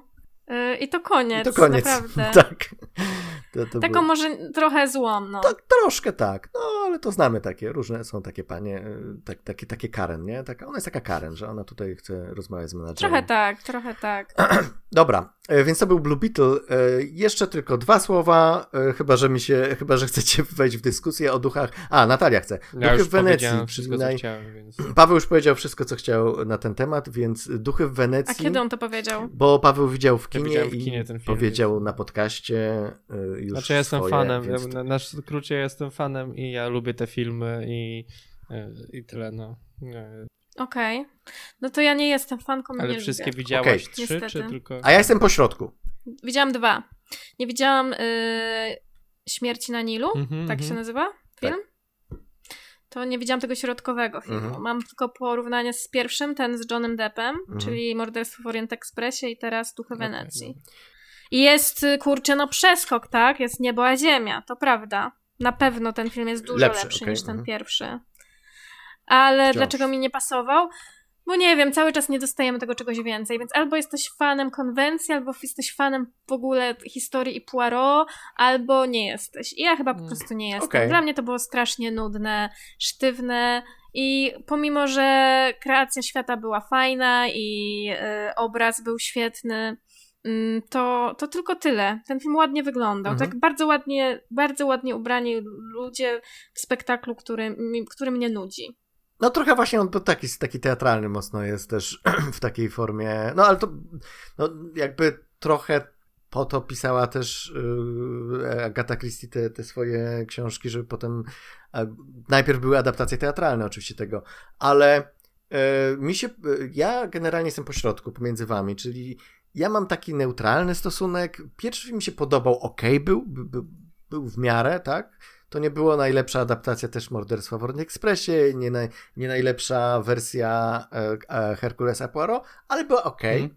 Druga mi się nie podobała, bo no nie wiem. Mm, nie potrafiłem za bardzo, znaczy była strasznie chaotyczna, tak, tak była taka, że trochę się pogubili w tym, e, było strasznie dużo w, wklejek takich CGI-owych, cały ten Egipt to było w CGI, co, co jednak mocno e, się gryzło z tym, jak bardzo ta, ta, ta, ta cała historia jest taka klasyczna i taka w dobrym guście opowiedziana, to jednak ten, to CGI, te CGI-owe piramidy były okropne, e, więc, więc mi się tak, no muszę powiedzieć, że, że najmniej mi się podobał ten drugi film, a trzeci po prostu uważam, że w końcu yy, Kenneth Branagh jakoś, mam wrażenie, złapał klimat i rzeczywiście to jest dla fanów yy, kryminału, dla fanów Agaty Christie, dla fanów tego cyklu o Herkulesie Poirot, ale w ramach tego, te, tej konwencji, tego cyklu uważam, że najlepiej złapał ducha y, tych opowieści i po prostu najzgrabniej opowiedział ten film. Jest naprawdę byłem w szoku, jak to jest ładnie właśnie przedstawione od strony wizualnej, montażowo, jak ciekawie momentami. I po prostu miałem dużą satysfakcję taką, taką estetyczno-wrażeniową z oglądania tego, że po prostu mi się to przyjemnie oglądało, dobre dialogi, zabawne momentami, ta, ta, te jego przepychanki słowne między nim, e, Herkulesem, a Tiną Fake, nie pamiętam jak się nazywa bohaterka, ale generalnie jest wersją Agaty Christie, e, były bardzo fajne. Po prostu, po prostu było dobre, po prostu też nic super wybitnego, ale najlepsze z tych, z tych dotychczasowych moim zdaniem. To teraz przejdźmy do punktu, do serialu, który razem obejrzeliśmy, poprzedzając to filmem, o którym już była dyskusja czyli Scott Pilgrim Takes Off, po polsku mhm. Scott Pilgrim zaskakuje. E, znowu serial Netflixowy. E, mogłoby się wydawać, mog, mogłoby, można byłoby się obawiać, że, że to będzie niestrawne, ale chyba wszyscy jesteśmy zadowoleni z tego serialu. Nawet ja. Nawet ty. Znaczy, ja mam tak. Ty to już powiedziałeś, że jest lepszy niż film, nawet. Więc... Ja nawet powiedziałem wam, że chyba jest lepszy niż film, ale to znaczy, jeszcze się zastanawiam nad tym. Ja już miałem dużo przemyśleń na temat tego filmu, szczególnie jak później z Natalią rozmawiałem na ten temat. Znaczy, ten serial jest spoko. Mi się podoba, jest dobrym serialem, tak? Te, kreska jest super, animacja jest fajna, wszystko bardzo mocno nawiązuje do tego, co, do czego nawiązywał komiks, tak? No bo serial nie jest e, kontynuacją filmu, jest kontynuacją komiksu, kontynuacją, nawiązuje bardziej do, jest w tym świecie komiksu, a nie filmu. I e, mimo tego, że jakby decyzja o tym, żeby zamienić, zmienić fabułę, tak? no bo to nie jest fabuła komiksu. Słuchajcie, nie... właśnie to jest ten moment, w którym musimy sobie zadać pytanie, czy my rozmawiamy totalnie spoilerowo, myślę, bo chyba inaczej się nie da. Nie da się i myślę, że pogadamy chwilę bez spoilerów, a potem przejdziemy do Ogólne wrażenia, tak? Okej, okay, dobra, dobra, to ogólne wrażenia. Mimo jakby, że jakieś tam zmia- były jakieś zmiany, jakieś, które są jakby akceptowalne, to jakby czuję, że to, co było najważniejsze, co było esencją i filmu, i serialu, tutaj jakby gdzie jest to gdzieś tam odrzucone. I komiksu. I komiksu, tak. Że jakby to, co było najważniejsze w komiksie i w filmie, to o czym rozmawialiśmy nawet przy recenzji filmu, tutaj gdzieś tam siada na bok i to, że to nie, że to jest historia o dojrzewaniu do tego, żeby po, zacząć naprawiać siebie samego. I tutaj nie czuję, żeby te, szczególnie Ramona, to jest stawiane w sytuacjach, w których ona od razu próbuje naprawić wszystko i stać się tą dobrą osobą, tak? Tylko, że ona w komiksach i filmie ona nie była na tym etapie swojego życia i na swoim emocjonalnym podejściu, żeby zacząć robić takie rzeczy, tak? Więc nie czuję, żeby to były te same postacie. Plus to, co się dzieje ze Scottem, też nie jest do końca tak, tak? No bo on już jakby przechodzi jakiś ark, w którym coś się zmienia i trudno powiedzieć, czy to byłaby ta sama osoba. Rozumiem, że to jest jakby konwencja, jakby, że serial zamknięty sam w sobie, w swojej historii jest fajny, jest super, jest akceptowalny, ale jako część tego większego uniwersum y, i część tego większego świata, gdzieś tutaj mi. Mam tutaj zgrzyt i czuję takie jakieś nie, niedociągnięcie, jakiś taki problem mam taki wewnętrzny w sobie, że e, mhm. coś czuję, że oni powinni, szczególnie Ramona powinna dłużej walczyć o to, że jest to wszystko, że dłużej walczyć o to, żeby stać się, żeby chęć mieć do tego, żeby stać się lepszą osobą, a tutaj od razu próbuje wszystko naprawić, tak? Mi na przykład jest bardzo, bardzo ciężko powiedzieć chociaż słowo bez spoileru, ale próbując to no cóż, no wiadomo, że jak zaczęłam oglądać, to myślałam sobie, mm, no ciekawe, można i tak. I, I, czułam, że jakby bardzo szybko będę znudzona, żeby zrozumieć później, że, że reżyser nie da mi ani, nie da mi takiej możliwości, żeby się poczuć znudzoną mhm. przez chociaż chwilę, tak? Tam właściwie jest nawiązanie za nawiązaniem, dowcip za dowcipem i do filmu, i do serialu. Tak rzeczywiście jest. Y, I tak jak Paweł mówi, o ile to jest całkiem ciekawy pomysł na rozszerzenie filmu, na rozszerzenie filmu i, ser, y, filmu i komiksu, to rzeczywiście y, to jest taki tekst, który totalnie nie istnieje. Przede wszystkim bez filmu, który mhm. wcześniej się pojawił. Y, I sam w to, sam przez to jakby no, nie jest po prostu adaptacją, tak? No, yy, i wprowadza coś zupełnie nowego. I o ile część z tych rzeczy, które wprowadza, bardzo mi się podoba, jest niesamowita gra z konwencją mhm. i tak dalej, to też wprowadza na przykład nowe postaci, co już y, jest dla mnie z jednej strony potrafię to zaakceptować i jakby jeżeli no, jest to potrzebne do tego, żeby dobrze się bawić oglądając, to jestem w stanie zaakceptować, ale jak potem sobie rozumiem, że to jest takie już naturalne rozszerzenie tego świata o te postaci, to się zastanawiam, czy to nie, czy, czy one są rzeczywiście zgodne z tym core, z tym pomysłem komiksu mhm. i nie są tak jak mówi Paweł, więc brakuje tu takiej spójności być może na poziomie e, rozwoju tej postaci. Mhm. Mhm. Wiesz o co mi chodzi. To są jakby zupełnie inne momentami postaci, mhm. też zupełnie nowe wprowadzone, więc, więc nie do końca jestem pewna, czy, czy tak no nie wiem, czy to mi się podoba, tak w 100%. Okej, mm, mm, okej. Okay, okay. E, no to ja chyba będę naj, najbardziej miał pozytywne Znaczy nie, no nie, nie mówimy, że ten film, serial jest... Serialu. Znaczy nie mówimy, że Nie, nie, no ale, złe, tak? ale macie swoje zastrzeżenia. Ja mam mało bardzo zastrzeżeń, to znaczy yy, na pewno, tak jak mówicie, ten serial jest bardzo meta. On jest bardzo w kontekście. W kontekście rzeczy, które wiemy o Scottie Pilgrimie, czy to komiks, czy film. E, I w tym sensie jest jakiegoś rodzaju dialogiem z tamtymi jakby tekstami e, i próbą, nie wiem, spojrzenia z innej perspektywy, poszerzenia tego w jakiś inny sposób, może ciekawy, może nie.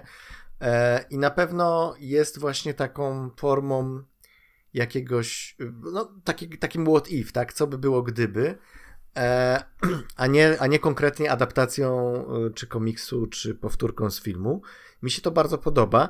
I mi się podoba też to, że ten film, ten serial chyba naprawia wszystko, co mi się nie podobało w filmie. E, zaznaczę, nie czytałem komiksu, tak, więc jestem tutaj totalnie zielony w tej kwestii. Natomiast no, widzieliśmy wszyscy razem film po raz kolejny.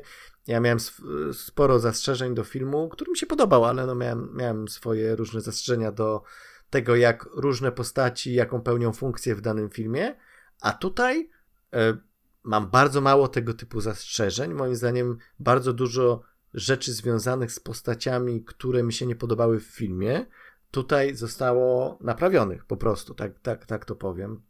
Y, więc e, mimo, że pod koniec, zwłaszcza tam ostatnie dwa odcinki, troszeczkę może, może trochę przekroczyli tą granicę takiego um, takiego szaleństwa, czy no może nie chcę powiedzieć szaleństwa, ale takiego to to już zaczęło być za bardzo takie luźne, tak? Te, te, te trybiki już zaczęły się za bardzo luzować i właściwie już w pewnym momencie zastanawiałem się, czy ten serial jeszcze ma coś ciekawego do powiedzenia, czy tylko po prostu już chce się bawić różnymi gatunkami i, i, i, tą historią i, i to wszystko. E, ale tak poza tym, to tak jak Natalia, byłem, obie, obejrzeliśmy zresztą z Magdą razem oglądaliśmy i tak obejrzeliśmy pierwszy odcinek, no okej, okay, obejrzeliśmy drugi odcinek, w drugim się tylko tyle Cicho, powiem. no to już jest absolutny spoiler. To jest spoiler, że się no oczywiście, że tak, no przecież cały sens tego serialu jest taki, że przez cały pierwszy odcinek Myślę, że myślisz kto miał to, obejrzeć, myślisz. to obejrzał ten serial przez jakiegoś no, czasu. No, absolutnie nie. Ja rozmawiałam z wieloma osobami, nie? które mają obejrzeć okay. i jeszcze nie widziały. Ale one nie wiedzą, tak? Więc to jest... Nie no, ale chyba mogę bezspoilerowo powiedzieć, że coś jest inaczej niż było w filmie. Ja myślę, że nie, bo ja przez pier cały okay. pierwszy odcinek myślałam sobie, demet, Znowu to jest to naprawdę samo. to, co ja myślę, po prostu to jest absolutnie to samo, tylko inaczej. No. I potem na koniec pierwszego odcinka miałam tą wielką niespodziankę, gdyby ktokolwiek mi to powiedział, czego mam się spodziewać, To bym się Okej, zdenerwowała. Dobrze. Bo, bo to było dla mnie takie, o ty Edgar, Dobrze, no teraz ty zrobiłeś nas w Dobrze, chuja. Cofam. segment spoilerowy. To przejdźmy do spoilerów. E, już e, oceniliśmy e, pierwsze wrażenia. W takim razie spoiler. Spoiler. Spoilery. To nie jest to samo To co nie jest film. to samo co film. Nawet w tytule jest spoiler. Take so, no tak Ale jednak nabiera, nabiera nas. nas. Nie, ale nie poczuliście się nabrani Ja się przez pierwszy poczułem, no, odcinek, no, bo ja no, tak, ale- ale, nabrał ale- mnie totalnie. Ale nabrał w sensie takim, że myśleliście, że będzie to samo. Bo ja na przykład. Tak, byłam pewna, Tak. że to będzie to samo, tylko Tak. że będą jakby troszkę inne sceny rozwinięte, albo wiecie, nawet te kadry były tak samo, tak, jest, tak samo Jak jak w filmie, wiecie, nawet nie jak w komicie, e, tylko jak w filmie. Tak, No. E, znaczy, ja się bardzo ucieszyłem, że jest ja inaczej. też się ucieszyłem, że jest inaczej. ja też, no to było jedno z najlepszych uczuć, jak, jak oglądałam cokolwiek tak, tak, ostatnio. że było wiecie, jakby zaskoczenie, no. Cieszę się, że ktoś, i że ktoś ma te jaja, żeby na, nas Mhm, nabrać, mhm. wiecie, to jest zawsze miłe, kiedy się okazuje, Tak. że twórca próbuje nas nabrać. to Uwielbiam znaczy, że się trollowanie widzów. i- Mądre, tak. mądre trollowanie widzów. Teraz jak już rozmawiamy spoilerowo, to jest jakby to główny problem, jaki mam, to wątpię, żeby Ramona Flowers, która pierwszy tak naprawdę spotkała i była na jednej rance ze Scottem Pilgrimem po tym, jak on zostaje już wciągnięty i nie wiadomo co się stanie, szukała i próbowała się dowiedzieć, co, co się z nim stało. Wątpię, żeby Ramona Flowers Tak, z filmu tak. czy komiksu zaczęła szukać tego. Nie czułaby. Bo mi się wydaje, No, no. ja się zgadzam pewnie, pewnie macie rację, zwłaszcza znając komiks, natomiast mi się wydaje, że to jest próba opowiedzenia innej Ramony Flowers po prostu. Że to jest e, taka wersja z innego uniwersum, gdzie Ramona Flowers faktycznie bardzo szybko się angażuje jakoś emocjonalnie w tego Scotta i próba naprawienia czegoś, co ja, z czym ja miałem problem w filmie, jeśli chodzi o Ramonę Flower, czyli naprawienia tego, że ona nie jest McGuffinem, tylko jest postacią, która w ogóle nakręca całą fabułę do przodu, bo Bo, ona tu jest główną śledztwo. bohaterką, jakby nie patrzeć. Tak, jest główną bohaterką. I moim zdaniem w tym sensie to jest lepiej. Czy to jest ta sama postać? I don't care. Nie? Ale to jestem ja, który nie czytał komiksu, więc, No tak, ale to jest jakby. więc mi to, no, ja nie miałem problemu z Bo tym. to jest no nawiązanie właśnie No. do tego, co, że o czym była ta historia, tak? To byli źli ludzie, złe osoby, które próbowały przez kontakt i rozmowę z tym wszystkim w tym dziwnym etapie swojego życia e, próbować zrozumieć, dlaczego muszą się naprawiać, tak? A tutaj jakby ona jest... Ale to już było, ale to już znamy. No tak, Jakby ale to, ona właśnie w tym o to chodzi w tym serialu, tak, że no. wiemy, wiemy, chce- chcecie, znaczy oczekujecie, że znowu opowiemy historię o tym, jak e, Ramona i Scott e, próbują poradzić sobie ze, swoją, ze swoimi problemami młodzieńczymi, ze swoim ciężkim charakterem. Nie, nie, nie, nie do końca. Bo chodzi o to, że tutaj ona jest- Oni wyszli z tego samego punktu, co wcześniej. Ale no bo wyszli. skoro jakby. Nie do końca, no bo oni są już y, trochę dojrzalsi, zwłaszcza Ramona, tak? Mhm. Na samym początku. Y, I, to jest. Y, ona nie przechodzi tej drogi do końca. Ale ja mam jeszcze problem z tym, że, że mamy jakby ciąg dalszy tej ich miłosnej historii. Mamy postać Old Scott. y, Older Scotta. E, Old Will Scott Forte po prostu, Scott, bo, tak. I to jest, to akurat to jest dobre, dobra rzecz. Natomiast Mhm. co jest niezbyt fajne, to to, że poznajemy Scotta z takiej super niefajnej strony, który jakby, Mhm. kurczę, cofa się tyle razy w przeszłość, żeby siebie powstrzymać przed w ogóle, Mhm. y, wiecie, poznaniem Ramony albo wejście z nią w związek, że nawet, wiecie, jakąś tam blokadę na ten y, pierwszy pocałunek zakłada, Mhm. że w ogóle, że tak bardzo to mu życie zniszczyło i że to jest najgorsza rzecz, jaka go spotkała w ogóle. Cały ten związek i to, jak on się zakończył, że, że tutaj on się staje jakimś takim strasznym grumpy dziadem Mhm. i o ile mamy ten y, pozytywny aspekt tego, że w każdej chwili możemy zmienić swoje życie i on może jakby wrócić tam do, tego, do tej swojej jaskini dziada i się naprawić jeszcze, y, to jest przykre, bo on już kiedyś tą drogę taką przeszedł, być może, żeby, wiecie, taką ku dojrzałości, Mhm. natomiast wiemy, że na starość mu się po prostu cofnęło i Tak. znalazł się w bardzo Gdyby złym to było miejscu. na przykład- I to jest takie brzydkie, zak- Tak, przykre szczególnie gdyby to było zakończenie. dwa lata może jak oni się znają, to jest nagle jest powiedziane, że to jest po 10 latach i że to jest pierwszy kryzys, jaki oni mieli, to wątpię, żeby to był pierwszy kryzys, jaki oni mieli po, w trakcie 10 latach. No, ale też, że właśnie, że jakby... Mm, czy te całe 10 lat nie wystarczyło mu, żeby zrozumieć, że i tak było warto być w tym związku? To chyba każdy mniej więcej Szczególnie, tak że on by miał być wtedy, jakiś wiesz, to związek. 35 lat, no nie, coś takiego, byłby w wieku takim już No. naprawdę dojrzalszą osobą powinien być, w momencie, w którym jest ten kryzys, w którym jakby, o którym te historie nie są opowiadane, tak? Tak, i, i to jest, wszystko nie jest takie super zgodne z, y, nie wiem, z tą postacią, tak mi się wydaje. Ale właśnie, No i że mamy to rozszerzenie tego Older Scotta, że to jest właśnie tak jak opowiadałam Pawłowi ostatnio, trochę jak w takim Ricku i Morty, nie? Że nam się otworzył, kurczę, kolejny tam, kolejny Mhm. wszechświat. Teraz mamy gdzieś tego Scotta starego, który siedzi i jeszcze ma szansę naprawić swoje życie. mhm. Yy, I gdzieś tam, tam się otworzyła, otworzyła furtka w miejscu, w którym nie potrzebowałam, żeby się otworzyła i szkoda, że właściwie oni jej potrzebowali, żeby żeby jakoś e, tą historię posunąć dalej. Uważam, że to nie jest super najlepsze Mhm, rozwiązanie. No, no to ja, ja chyba potrzebowałem tego właśnie, ponieważ y, nie, to też jest trudno mi powiedzieć, jak, bo widzę, że jednak macie sympatię dużą do tych bohaterów y, z oryginału, e, tych głównych dwóch. Ja nie. Ja, nie- ja Znaczy, my nie też lubię tych znaczy, postaci. Ja też nie mam do Więc- nich sympatii, tak? Tylko, że jakby jest różnica pomiędzy tymi postaciami na początku komiksu, a na końcu komiksu. I to jest chyba o to chodzi. Ale ja nawet na końcu ich nie lubię. To jest, to jest ten No problem. tak, że... ale jest jakaś spójność w tym Okej, wszystkim, tak? Tak, teraz e, ale- tutaj się y, zatraca. Być może, ale to jest też tak, y, że no okej, oni się dogadują jakoś, no to widać, że być może się dogadają na koniec tego, tej oryginalnej historii, ale czy to nie jest takie bardzo prawdziwe, że, że potem jeszcze kolejne lata to może być jeszcze mnóstwo różnych konfliktów, które e, mogą doprowadzić do, e, do, do, do, do, do tego, że się skończy związek, tak? W sensie e, to, czego się uczy tutaj ten stary Scott, to to, że, że, że to nie jest takie łatwe, że to nie jest takie, o, mieliśmy problem w młodości, już się dogadaliśmy i teraz już jesteśmy szczęśliwi.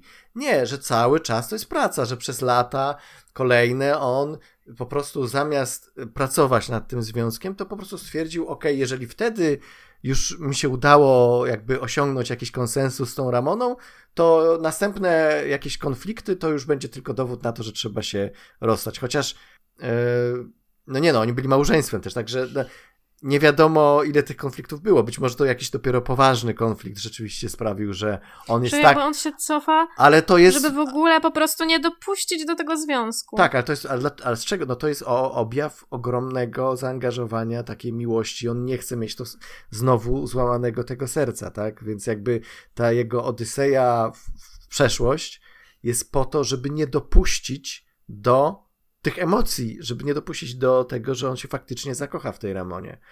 E, Bo wtedy dopiero e, się zaczynają schody, tak? I wtedy jakiś, jakikolwiek prawdziwy yy, pra, prawdziwy problem jakiś w związku jest tym bardziej bolesny, jeżeli to, jeżeli jest się zaangażowanym faktycznie emocjonalnie w tą drugą osobę. I ja to kupiłem.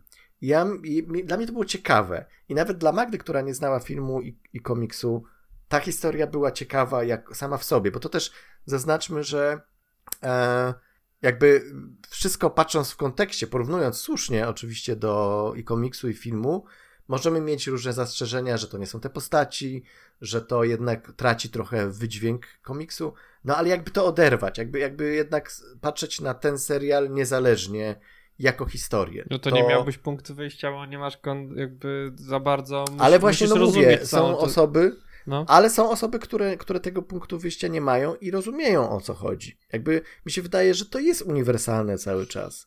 Że, że, że wydźwięk tego serialu, mimo że on momentami popada w przesadę z tymi różnymi e, no, wygibasami scenariuszowymi, ale, ale ostatecznie to cały czas jest historia o ludziach, z którą można się utożsamić.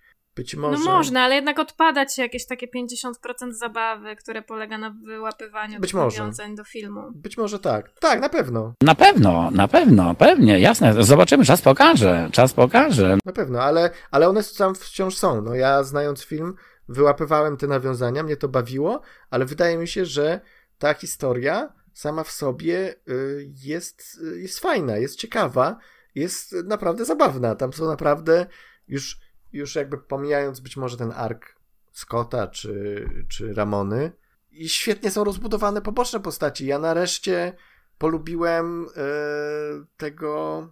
Boże, jak się nazywa ten przyjaciel Scotta? Jesus, dlaczego mi... Wallace. Wallace. Wallace. Wallace'a. W końcu on jest ciekawy, on jest złożony, on nie jest tylko e, tym gejowskim kolegą, który podrywa... Wcześniej też nie był. Przecież W już filmie cię przekonaliśmy do tego. Nie, no, no, Mówiłeś, że cię Okej, przekonaliśmy. przekonaliście mnie, że być może tak jest, ale, ale jak zobaczyłem dopiero serial, to teraz to wtedy zrozumiałem, dlaczego, co mi nie pasowało w tamtej postaci, a co tutaj jest fajnie rozbudowane. To jest fajna, wyrazista postać. No bo miała czas, e, żeby złożona. to zrobić, tak? No bo- Miała czas, to prawda, oczywiście, oczywiście.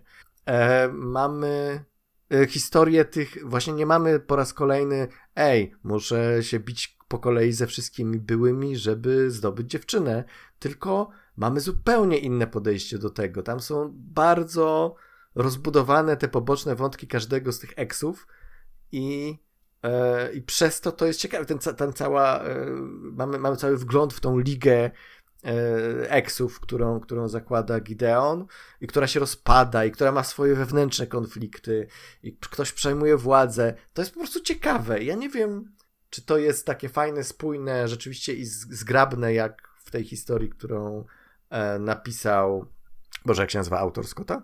Bo Brian Lee O'Ma- O'Malley No. że to, że jakby Lee O'Malley wymyślił swoją historię, ona była spójna, fajna, a tutaj ktoś po prostu wariację na temat zrobił i e, ja nie mam nic przeciwko. Ja, ja się bardzo dobrze bawiłem i uważam, że to jest, tak jak zresztą też Paweł mówił na początku, świetna animacja, jako te, technicznie super animacja, e, super designy tych postaci, i, no, które mocno też nawiązują do tego, co było w komiksie. E, I po prostu lepiej się bawiłem na tym serialu niż na filmie. Bo, e, bo podobało mi się, że to, to, co mi się nie podobało w filmie, to ten taki, to jak ja to na to patrzyłem, taki schemat właśnie, to takie silne nawiązanie do, te, do tego schematu gry. Tutaj puszczamy to. To jakby, okej, nie skupiamy się na tym, nie będziemy nie będziemy się trzymać kurczowo tego właśnie schematu pokonywania eksów, tylko roz, jakby wrzućmy po prostu tam y, granat i zobaczmy, co się, co się wydarzy. I ostatecznie fajnie, domykają to jakoś fajnie, spójnie, natomiast no na pewno na pewno nie jest e, to tak e, ładne i zgrabne, jak, jak ta e, oryginalna. Znaczy w sensie na pewno w momencie, kiedy masz tyle pomysłów na rozbudowanie każdej poszczególnej postaci i wątku, na pewno nie każdy wątek jest tak super e, spójny i fajny, jak kiedy masz historię prostą, która się skupia właściwie na głównych dwóch bohaterach, tak? No bo, bo chyba w komiksie też tak było, nie? To znaczy?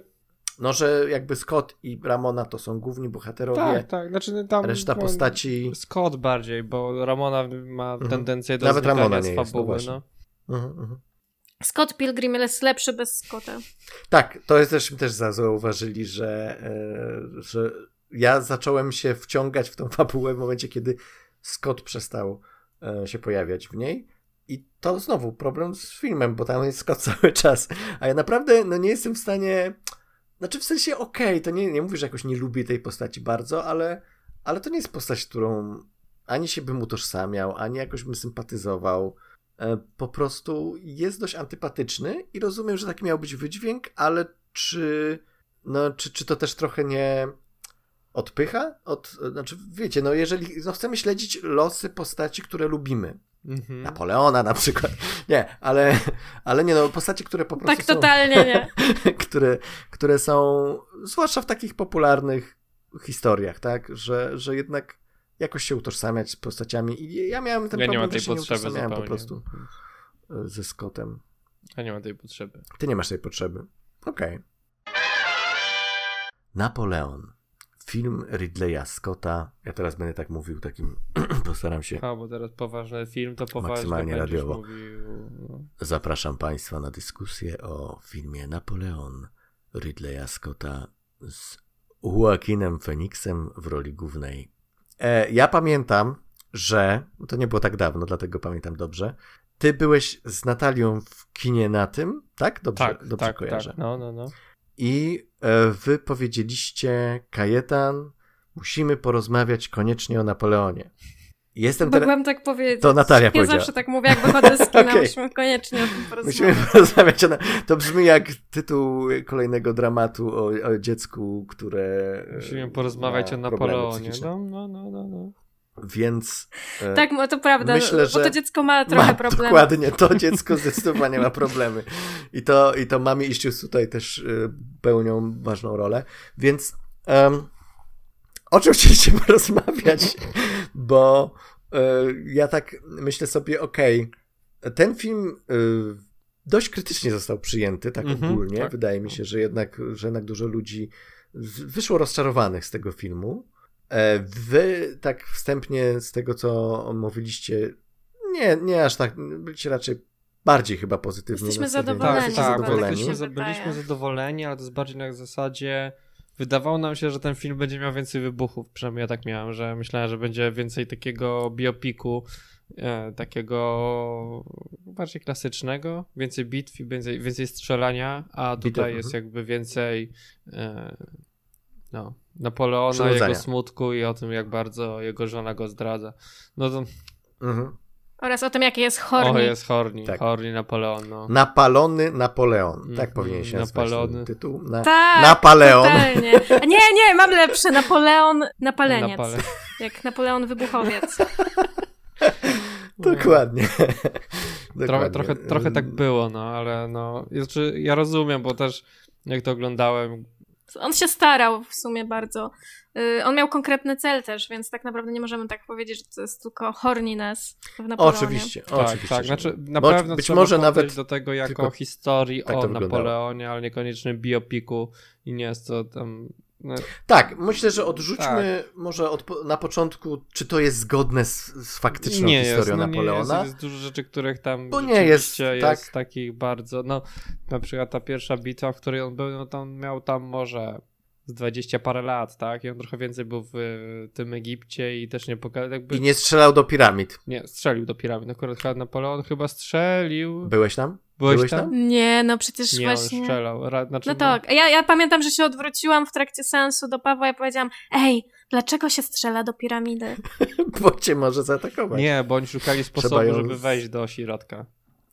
I tak mi Okej. powiedział Paweł. Nie, znaczy-. Panie na- w ogóle Panie Napoleonie, fakt, drzwiami, no, drzwiami. W ogóle sam, sam kwestia misji Napoleona w Egipcie i co on tam robił, dlaczego oni tak naprawdę tam byli i jakie były cele tej misji, to zupełnie ciekawe podejście do tego, co to, cały film można by o tym zrobić, bo to jest super w ogóle historia. Mhm. ale no abstrahując od tego wszystkiego, tak, bo Napoleon to też było tak, że on nie uciekł z Egiptu po to, żeby wrócić do żony, która go tam zdradza, tylko dlatego, że widział, że ta cała misja w Egipcie to już idzie, chyli się ku upadkowi, zaraz to wszystko się rozsypie i, a on przez to w jaki sposób pisał do prasy, jak był przedstawiany, był to idealny moment, żeby wrócić do Francji, żeby zbić sobie karierę polityczną, zanim się to wszystko rozpadnie w, w Egipcie, tak, że to jest Mówię, że to wszystko jest takie bardzo, jakby sam fakt tego jest historii, że Mhm. dużo tutaj tych rzeczy w tej historii jest ominiętych, które mogłyby zupełnie w innym świetle pokazać niektóre wydarzenia, tak? No naprawdę nie wrócił do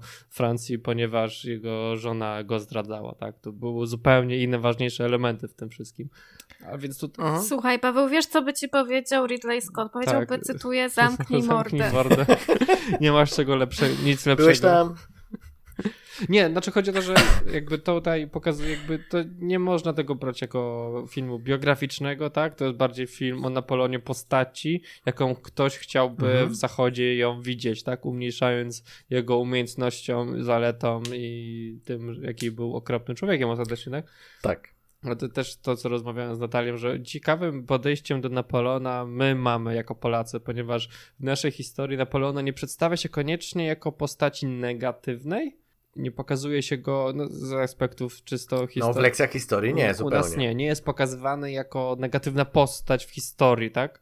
Co, prę, co najprędzej neutralna, ale na przykład na zachodzie, w Wielkiej Brytanii, Niemczech, y, czy tam no, nawet w Hiszpanii też, i w Stanach Zjednoczonych to jest traktowane jako osoba, która y, była prawie jak Hitler, tak? To był Hitler przed Hitlerem, tak? U nich, więc to był na tym Mhm. poziomie była ta osoba, więc zawsze ciekawe jest spojrzeć na to, w jaki sposób Zachód podchodzi do tej postaci, w jaki sposób próbuje w takim filmie tworzyć ten e, angielski mit o tym, jakim bardzo był niskim i małym człowiekiem. Mhm.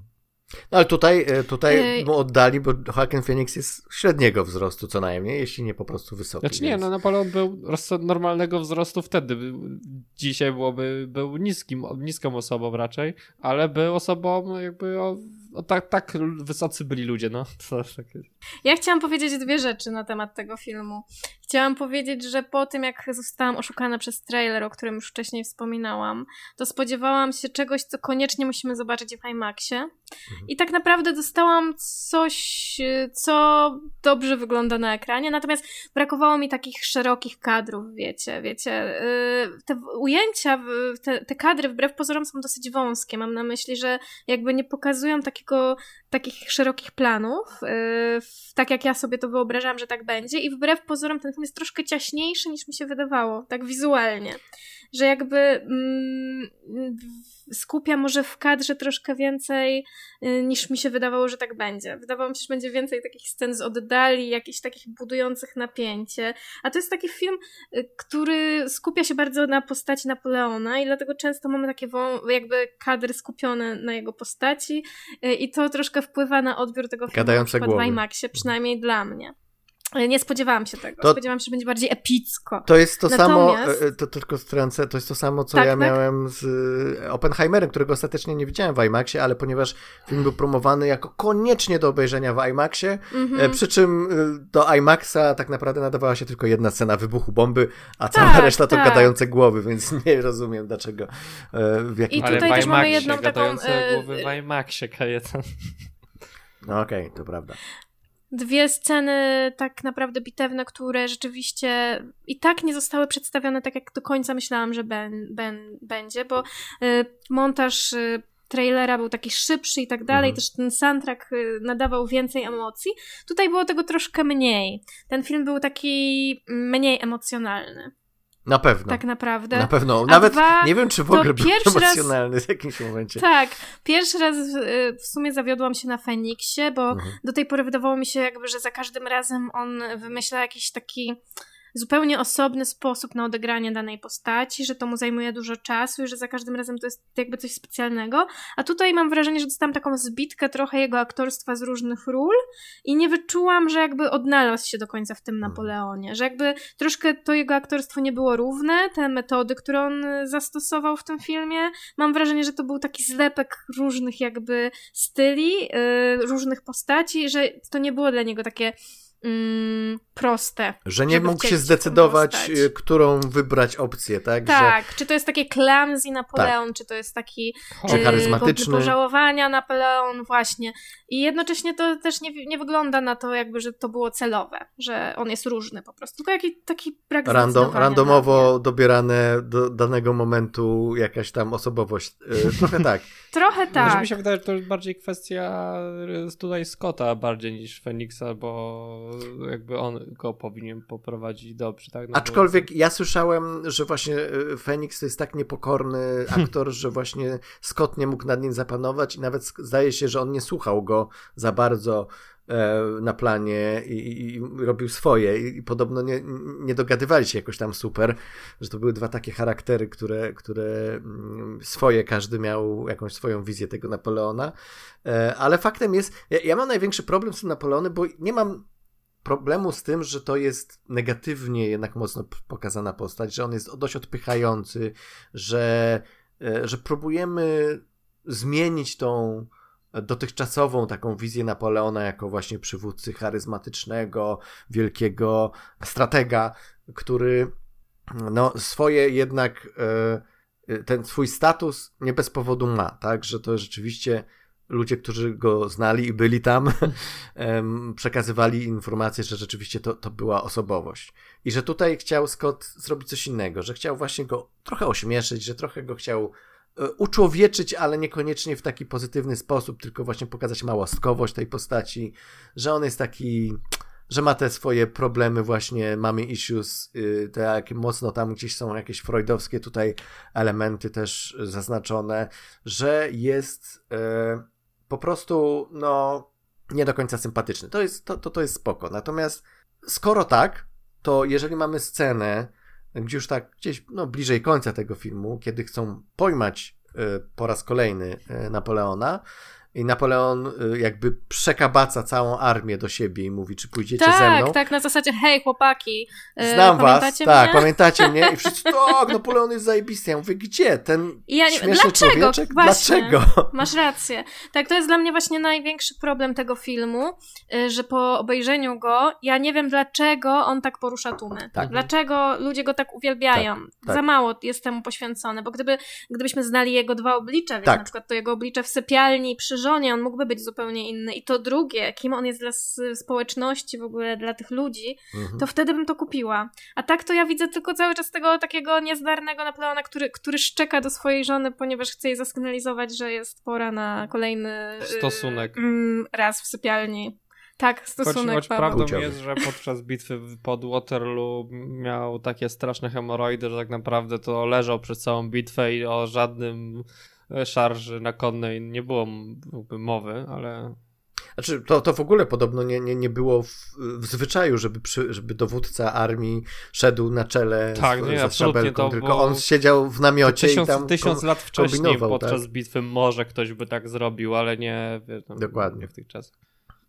E, więc nie, no oczywiście, ten film jest nierówny. To jest, to, to jest y, mi się wydaje, jego taka też du, duży minus, e, bo generalnie mm, ja się, nie, nie tyle się zawiodłem po tych wszystkich negatywnych opiniach, wyszedłem też w miarę zadowolony z tego filmu. W zasadzie, ej, to nie było takie złe, ale czy to było takie dobre, jak mogło być? Absolutnie nie.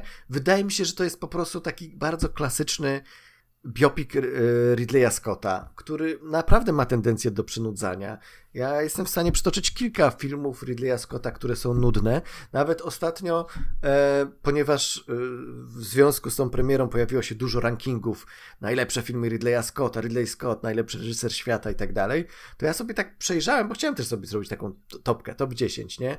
I tak przejrzałem sobie i mówię, kurde, ja lubię chyba tylko trzy filmy Scotta, tak naprawdę. Tak naprawdę, że lubię, tak? Że, że nawet, nawet uwielbiam dwa, a, a jeden bardzo lubię, więc. A reszta?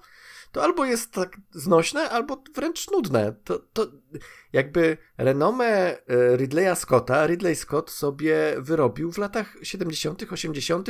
i potem ją tak przypieczętował jeszcze na początku 2000 gladiatorem. A cała reszta filmów to są hit and miss, to są filmy y, często bardzo rozwleczone, nudne. Nie wiem, czy widzieliście Exodus na przykład. Nie. Nie. To jest 100 razy nudniejszy film od, y, od Napoleona. Y, Tak samo Królestwo Niebieskie, które podobno ta wersja reżyserska, ja nie widziałem, jest, jest wybitna, ale, ale ta wersja kinowa, moim zdaniem, to jest mega nudny film. Więc em, po prostu to jest Ridley Scott, tak? On pięknie obrazem operuje i tutaj też to widać. Ja się trochę nie zgodzę z Natalią co do tych y, y, ilości szerokich kadrów, bo dla mnie było ich sporo całkiem. Tych, tych y, jakby rzeczywiście momentów, że, że jestem, że, że widzę film epicki z rozmachem zrobiony, że widać te wszystkie szarże konne, że widać te, te kolejne rzędy żołnierzy gdzieś tam, czy pod tym Waterloo, które już było najbardziej takie spektakularne, ale też y, tam pod Austerlitz. To, to było widać. Momentami rzeczywiście były takie, były takie momenty, że on na przykład jedzie, jedzie tam na, e, e, na, na Moskwę, tak? E, I tam, i to jest tak, że i, i na, na czele jest Napoleon i tam jeszcze może jest 15 za nim żołnierzy. E, to, to, to rzeczywiście tak sprawia wrażenie takie trochę, trochę gdzie, gdzie ci Nie, Polacy wiesz, tam nawet są? nie chodzi mi o to, że jakby jest na przykład za dużo jakichś takich bliskich kadrów. Bardziej mam na myśli, że te szerokie kadry i tak zawierają mało, moim zdaniem. Wiesz, biorąc pod uwagę, że ten film został zrealizowany też do IMAXa, Mhm. to, to naprawdę można było to pokazać z bardzo dużym rozmachem. I tutaj on wybrał jednak y, tak kroczek w tył. Okej. E, tak mi się wydaje, jeśli No, ale po, realizację. Moskwa, więc to też ładnie wyglądało wtedy. Więc. Ale z drugiej strony musimy poczekać na... No, generalnie, kiedy miasta No. płoną, to... Ale 4, czwar, urokliwe. 4 godzina wersja będzie na Apple Plusie, więc wtedy sobie obejrzymy ją jako miniserial i wtedy zobaczymy, co było. Tak, a i wtedy dopiero zobaczymy, bo dokładnie. znamy Ridleya Scotta, wiemy, że on tak naprawdę najlepsze robi wersje reżyserskie, a to, co zostało wycięte do kina, e, to, to nawet często się do tego nie przyznaje. E, Więc no, być może, być może z tego wyszło absolutne arcydzieło, o czym, o czym nie wiemy. Ja się, ja, ja nie byłbym zaskoczony, tak, jeżeli by się okazało, że dużo lepsza jest ta wersja reżyserska, bo tutaj są, bo nawet są tutaj takie sceny, że widzisz, że tam coś ciekawego faktycznie się dzieje, tylko one są ucinane i przechodzimy do następnej, nie? A tutaj widać, że jest jakaś często w tych scenach właśnie z żoną, tak, z Józefiną, czy Josefiną, um, Zresztą Vanessa Kirby jest y, bardzo dobra w tej roli i ona tutaj fajny też daje jakiś taki e, smaczek, do, dodaje do tej roli. E, I, to, i tam, ta rela- tam jest coś ciekawego w tej relacji, naprawdę. No, Ja nawet, Tak, to jest fajna część Mhm. tak naprawdę. tak, ja nawet przyznam, że te momenty są jednymi z ciekawszych, tylko że one są poszatkowane, one są takie wyrwane gdzieś z jakiegoś szerszego kontekstu, o którym nie wiemy, bo ten film nam nie mówi i po prostu no, mamy wrażenie, że, e, że, że po prostu no, to jest troszeczkę tak jak, jak taka lekcja historii, nie? A tutaj się nie dogadywał z żoną, a tutaj potem poszedł y, tam wa- powalczyć gdzieś pod Austerlitz, a tutaj, a potem miał jakieś tam problemy, bo chcieli go zdetronizować. I nie ma, e, nie, nie, ma nie, nie czujemy tej spójności e, z całością, tak? Że, że to po prostu sprawia wrażenie W poszatkowanego. ogóle moja chyba ulubiona recenzja na Letterboxie, Mhm. to ktoś napisał, że to, te, to teraz czekamy na Josefinę w reżyserii Sofii Coppoli. O, I to jest tak 100% widzę Tak, to to- na tak, maksa. ale no. Ale też teraz y, mówiąc to, co powiedziałeś, Kajetanie, dałeś mi do myślenia. Rzeczywiście to byłby ciekawy film, gdyby na przykład opowiedział tylko tą historię Napoleona Tak, z żoną. tak. I wtedy, Mhm, gdybyśmy tak. nie mieli tego, co tam jeszcze zostało włożone dodatkowo, to albo rzeczywiście to powinien być dłuż, dużo dłuższy nawet jeszcze film, który rzeczywiście potrafi nam też przedstawić Napoleona jako osobę, która porywa za sobą tłumy, Mhm. tak? Która sprawia, że ktoś po prostu zmienia stronę i idzie za nim. Albo rzeczywiście skupiłby się na przykład na tych jego y, sprawach y, domowych, że tak powiem. Bardziej. No. Y, I to by było ciekawe. Tak, tak, bo tam. No, To by było odważne. I to by było rzeczywiście Na- na myślę, że godne, godne po prostu. Więc zobaczymy Oscara. w domu sobie, e, jak już mówię, jak już wejdzie w streaming, to wtedy będzie można zobaczyć. Prawdopodobnie tam tego wątku będzie, bo ja czuję, że po prostu tam jest mnóstwo powycinane Tak, rzeczywiście. Ale y, no więc tak, ostatecznie ja, ja mam takie wrażenie, że to jest po prostu bardzo, bardzo przeciętny biopik z bardzo dobrymi momentami, bo są momenty prze, przebłyski geniuszu w tym e, filmie i nawet słyszałem, że jeden, chyba moja ulubiona scena w całym filmie, to była przypadkiem. Znaczy to, to, co się wydarzyło, było przypadkowe, czyli scena, gdzie on jest w Egipcie i otwierają przed nim mumię. Mhm. I on do tej mumii się zbliża i zaczyna, i chce ją dotknąć, tak? I to jest taka, taka potrzeba e, Napoleona, który e, szuka, szuka tego, tego przepisu na nieśmiertelność, tak? I, e, I on dotyka tej mumii i mumia się przewraca i on, i on tak się tak wzdryga. I podobno na, na planie rzeczywiście ta mumia się przesunęła i Joaquin Phoenix faktycznie się wzdrygnął, tylko dalej grał po prostu i zostawili to. E, Więc to jest przypadek, ale to jest jedna z lepszych scen. I jest kilka naprawdę świetnych scen. I pomijając to, że Phoenix faktycznie jest niezdecydowany aktorsko, co, co tu ma grać, to, to nie jest zły film pod względem aktorskim. E, Mówię, Kirby tutaj też e, robi super e, robotę. Generalnie to wszystko jest takie rzetelne. No, to wszystko jest takie, takie taki porządny biopik, y, nudny, tak jak być powinien. jak, jak może... Ja się nie nudziłam na tym No, filmie. ja się trochę nudziłem. Ja bym, Ja trochę on przyspiałem. mógłby dla mnie trwać jeszcze dwie godziny, Okej. jakby mógł mi dać Dlatego- więcej. Okej, I okej. co więcej, ja się boję, że to jest chyba najlepsza rzecz, jaką widziałam w kinie w tym roku. Bo jak nie to, to Flash. O. A jak nie Flash, to Igrzyska Śmierci. Więc niech to będzie Napoleon. Nie, proszę niech to będzie was. Flash. Niech to będzie Flash. Ja jestem za Flashem. Kto jest za Flashem? Ja się na Flashu super bawiłem. Ja, pa Paweł jest za Igrzyskami Śmierci Okej. na pewno, więc nawet go nie pytam. E, no to, no to, y, to, to, to smutne trochę, że, bo ty dużo filmów widziałaś w tym roku, jeżeli Napoleon jest najlepszym, co widziałaś, e, ale, ale okej, no, y, no, no dobra, no to okej, obrona Napoleona. Obrona? My Obrona. właściwie powiedzieliśmy też To, dobre no rzeczy to jest dobry film, no, filmie. pięknie zrealizowane. Znaczy, nie wiem, znaczy te zdjęcia, które są intymne, ale są ładnie.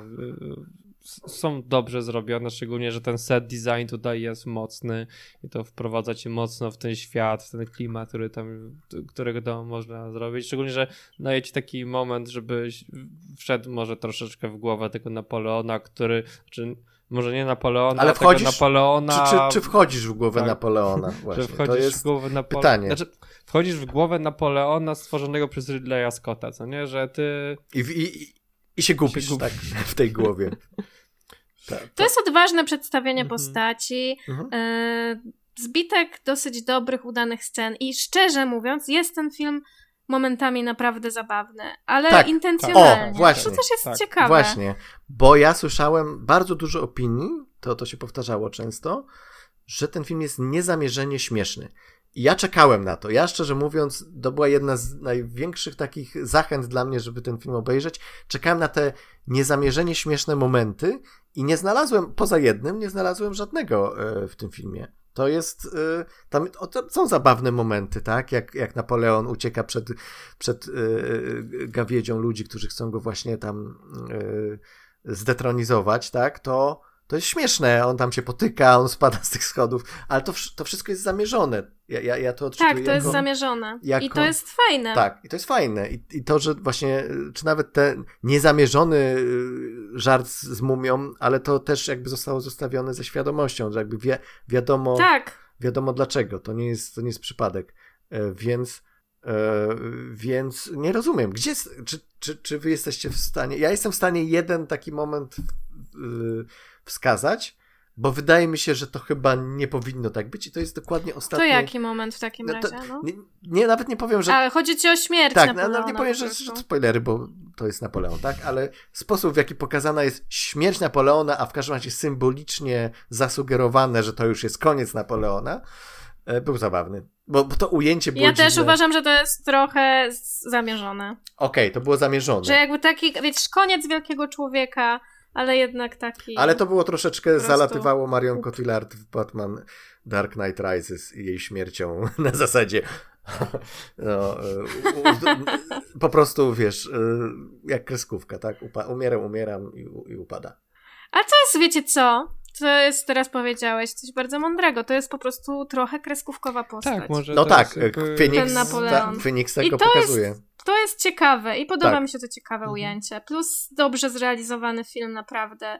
Y, Jeden z najlepiej zrealizowanych filmów, które wyszły w tym roku Tak. do kina. Mimo wszystko, Bo tak? nawet jak są I- filmy dzisiaj, które oglądaliśmy, coś zawsze technicznie w nich nie pasowało, coś technicznie było Mhm. nie tak, a tutaj nie można powiedzieć czegokolwiek o tym filmie, takiego, że było coś źle zrobione technicznie, co To prawda. My możemy jedynie powiedzieć, że wyobrażaliśmy sobie, lepszy, że będzie tak. inaczej, mojej ale głowie, to no. nie zmienia Mogło być lepiej. faktu, mogło być lepiej. Ale na pewno nie było tak źle jak... było naprawdę bardzo dobrze. Na pewno to jest lepszy film niż Oppenheimer. A ja nie, tutaj bym się zastanawiał. To bo ja nie jestem wielkim fanem Oppenheimera, ale wydaje mi się, że musiałbym, musiałbym sobie powtórzyć Oppenheimera tak naprawdę, żeby, żeby co ocenić. Ale ciekawe, wydaje mi się, że trochę- Oppenheimer chyba, chyba mnie mniej nudził jednak niż... Tak. no Co, co Być ciekawe, może to są- Oppenheimer jest o podobną historią, znaczy o podobnej rzeczy jest. Tak. nie? To jest biografią człowieka, którego ostatecznie tak. w jakiś sposób darzymy z perspektywy czasu jakąś nienawiścią większą, tak? I, tylko, że jest, opowiada o... człowieka megalomana, Tak, który tak. chciał, który chciał dobrze, ale, ale nie wyszło, Tak, któremu no. się, który ostatecznie został oceniony przez historię. Negatywnie. No, ró- różnie, tak? No, Znaczy tutaj nie trzeba jakoś bardzo, na- ale, ale, no. ale z różnych perspektyw, który miał problemy z, seksualne z kobietami, więc I tak naprawdę został dosyć podobnie przedstawiony Tak. jak Napoleon, w sensie ta Tak, to historia. są i podobne filmy, sposób jak najbardziej. pokazania postaci. i ten, tak. i, i Oppenheimer też jest przegadany i Oppenheimer też jest poszatkowany, też są wyrwane z kontekstu sceny. Ja tego trochę nie rozumiem, że ludzie tak super e, oceniają Oppenheimera, a tak negatywnie Napoleona, gdzie te filmy rzeczywiście one są bardzo do siebie podobne i jakościowo też, i, i od strony historii. Ja bym wciąż uważam, że jednak Oppenheimer chyba jednak moim Znaczy zdaniem mi się wydaje, że Oppenheimer filmem, ale jest jakiś i ma jakieś ma coś. w sobie, Wyrazistszy, Jest może no, bardziej być może. wyrazisty. atrakcyjniejszy po Tak, prostu no, jest. nie, niekoniecznie chyba atrakcyjniejszy jest czysto. jakiś, tak, że ma jakąś formę swoją i oryginalną. Nie, ale to Napoleon u też- Napoleona jest jakby ten film bardziej na, na zero, że mógłby to nakręcić ktoś inny niż Ridley Scott, ten film? O, ja chyba tak nie uważam. Ja myślę, że tam jest dużo właśnie, że to poczucie humoru jest Ridleya, Ridleya po prostu Scotta. Yy, I to, żeby się nie bać takich rozwiązań w filmie. Ludzie robiący głupie rzeczy. To jest coś, co Ridley Scott y, wypracował sobie Tak. przez lata. y, A o, o, o, osiągnął apogeum w Prometeuszu, więc tutaj też, też to jest jak najbardziej. No dobra, słuchajcie, to czy generalnie podsumowując, y, nie jest tak źle, jak, jak niektórzy mówią, nie jest też, też słyszałem bardzo pozytywne opinie, to ja bym, ja bym chyba aż tak, na przykład opinia Natalii, ja bym aż tak y, wysoko też tego nie oceniał, ale generalnie jest okej, no. Jest okej, czekamy na, na, na wersję rozszerzoną na Apple TV. Tak. Niedługo do kin wchodzi Wonka, czyli prequel do Charlie i Fabryka Czekolady, albo Willy Wonka i Fabryka Czekolady. Do końca nie wiadomo o młodym twórcy Fabryki Czekolady. Fikcyjnym, oczywiście. O. O tym psychopacie, który morduje Też. dzieci. I czerpie z tego dużą radość. Spoiler. E, Ale musisz mieć pure Dobra, ustalmy, że w przypadku Charlie'ego i Fabryki Czekolady nie ma spoilerów. To znaczy są. No w nie ma. nie... To znaczy są, ale już można je Można śmiało mówić, wypowiadać, można bo te, ten, kto miał zobaczyć, to zobaczył. Tak jest. E, tak. I Można w ramach e, tego postanowiliśmy obejrzeć dwa ostatnie filmy z, o Willy Wonce i Fabryce Czekolady, czy Charlie i Fabryka Czekolady. To jest bardzo irytujące. Mamy film, pierwszy film to jest Willy Wonka i Fabryka Czekolady, a w drugim to drugi film z 2005 roku to Charlie i Fabryka Czekolady.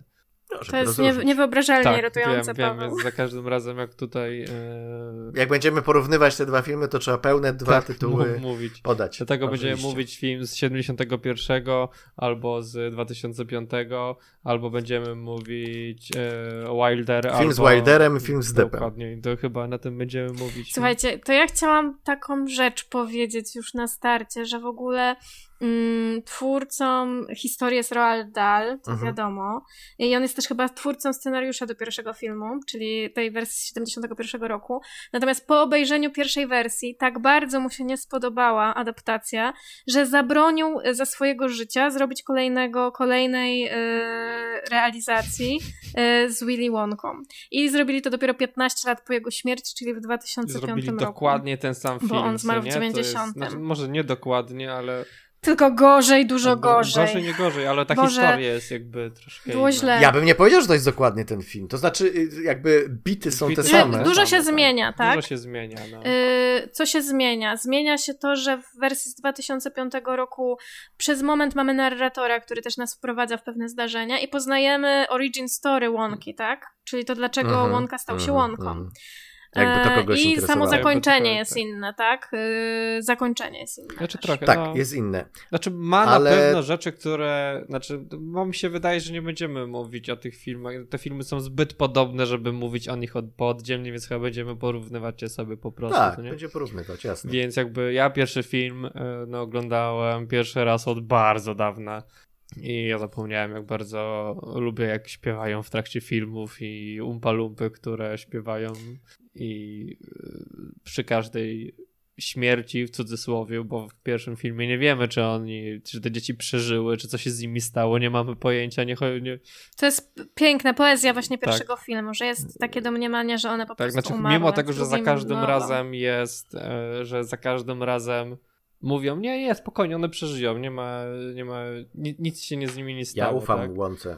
Czy nawet, No ale on mówi na przykład, no na 50% piec jest wyłączony, więc Tak, jest tak. szansa. To ja mu ufam, że być może to dziecko Ja, ale wiesz umarło. co, ja, ja ufam Umpalumpom, że oni tam załatwią tak, mi się, sprawę. mi się Ja wydaje, że, absolutnie nie się ufam Umpalumpom. Umpalum, Ja ufam. bo są, mi się wydaje, że są dwa rodzaje umpalumpów. Ale- W pierwszym filmie umpalumpy są takie, że absolutnie im nie ufasz i nie wiesz, czy oni one zrobią cokolwiek, a z drugiej strony w 2000... To ja odwrotnie. A, a mam się wydaje, że Ja, Ja mam w ogóle ja żadnym umpalumpom nie ufam, Ja bym bardziej ufał tym jakieś, umpalumpom y, z, dru- z 2005 roku niż tym z 71.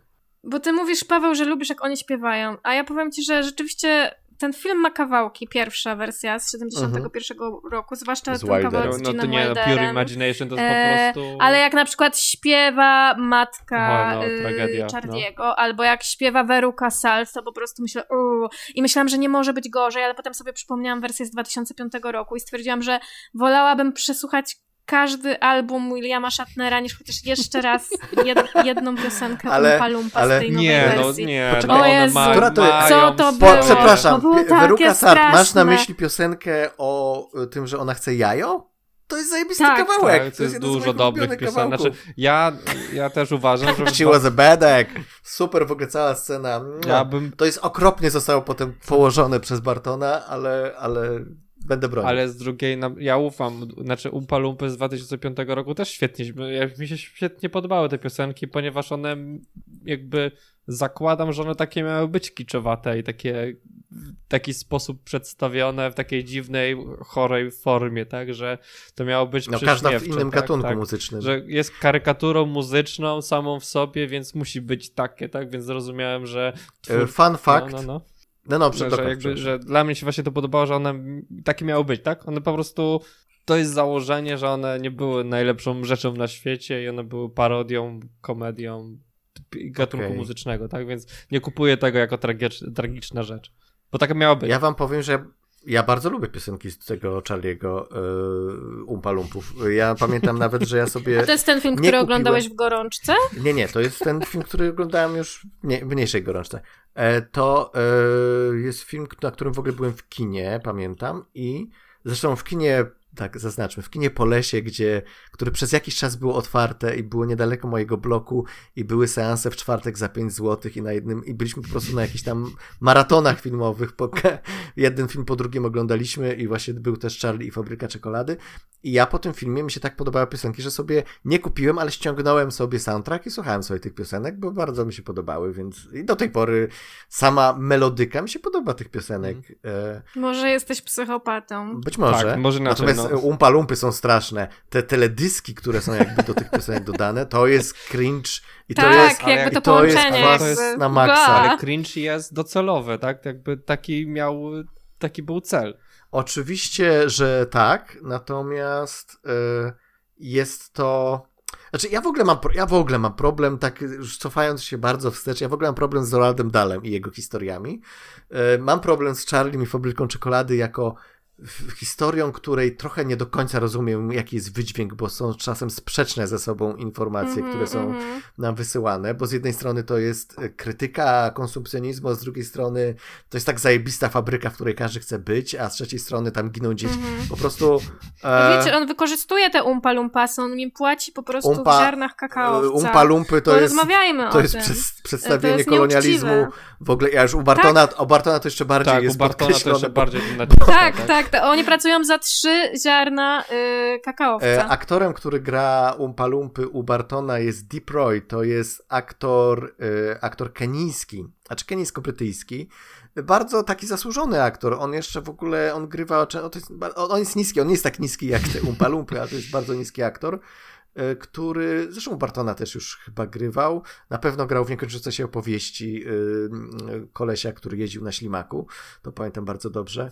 E, I, I on jest jakby, w, tak jak w pierwszym filmie mamy po prostu zatrudnionych niskorosłych aktorów, tam wielu, tak tutaj mamy pomie- Tak. powielonego Deepa Roya e, jako Umpa Lumpy. E, I fun fact, o którym chciałem być a, pro, a propos piosenek. E, Piosenki, e, tekst jest oczywiście Roalda Dala, natomiast muzykę napisał Danny Elfman i on śpiewa. I głos, głos Umpa Lumpów to jest głos danego Elfmana. To, to tylko tak e, chciałem dodać.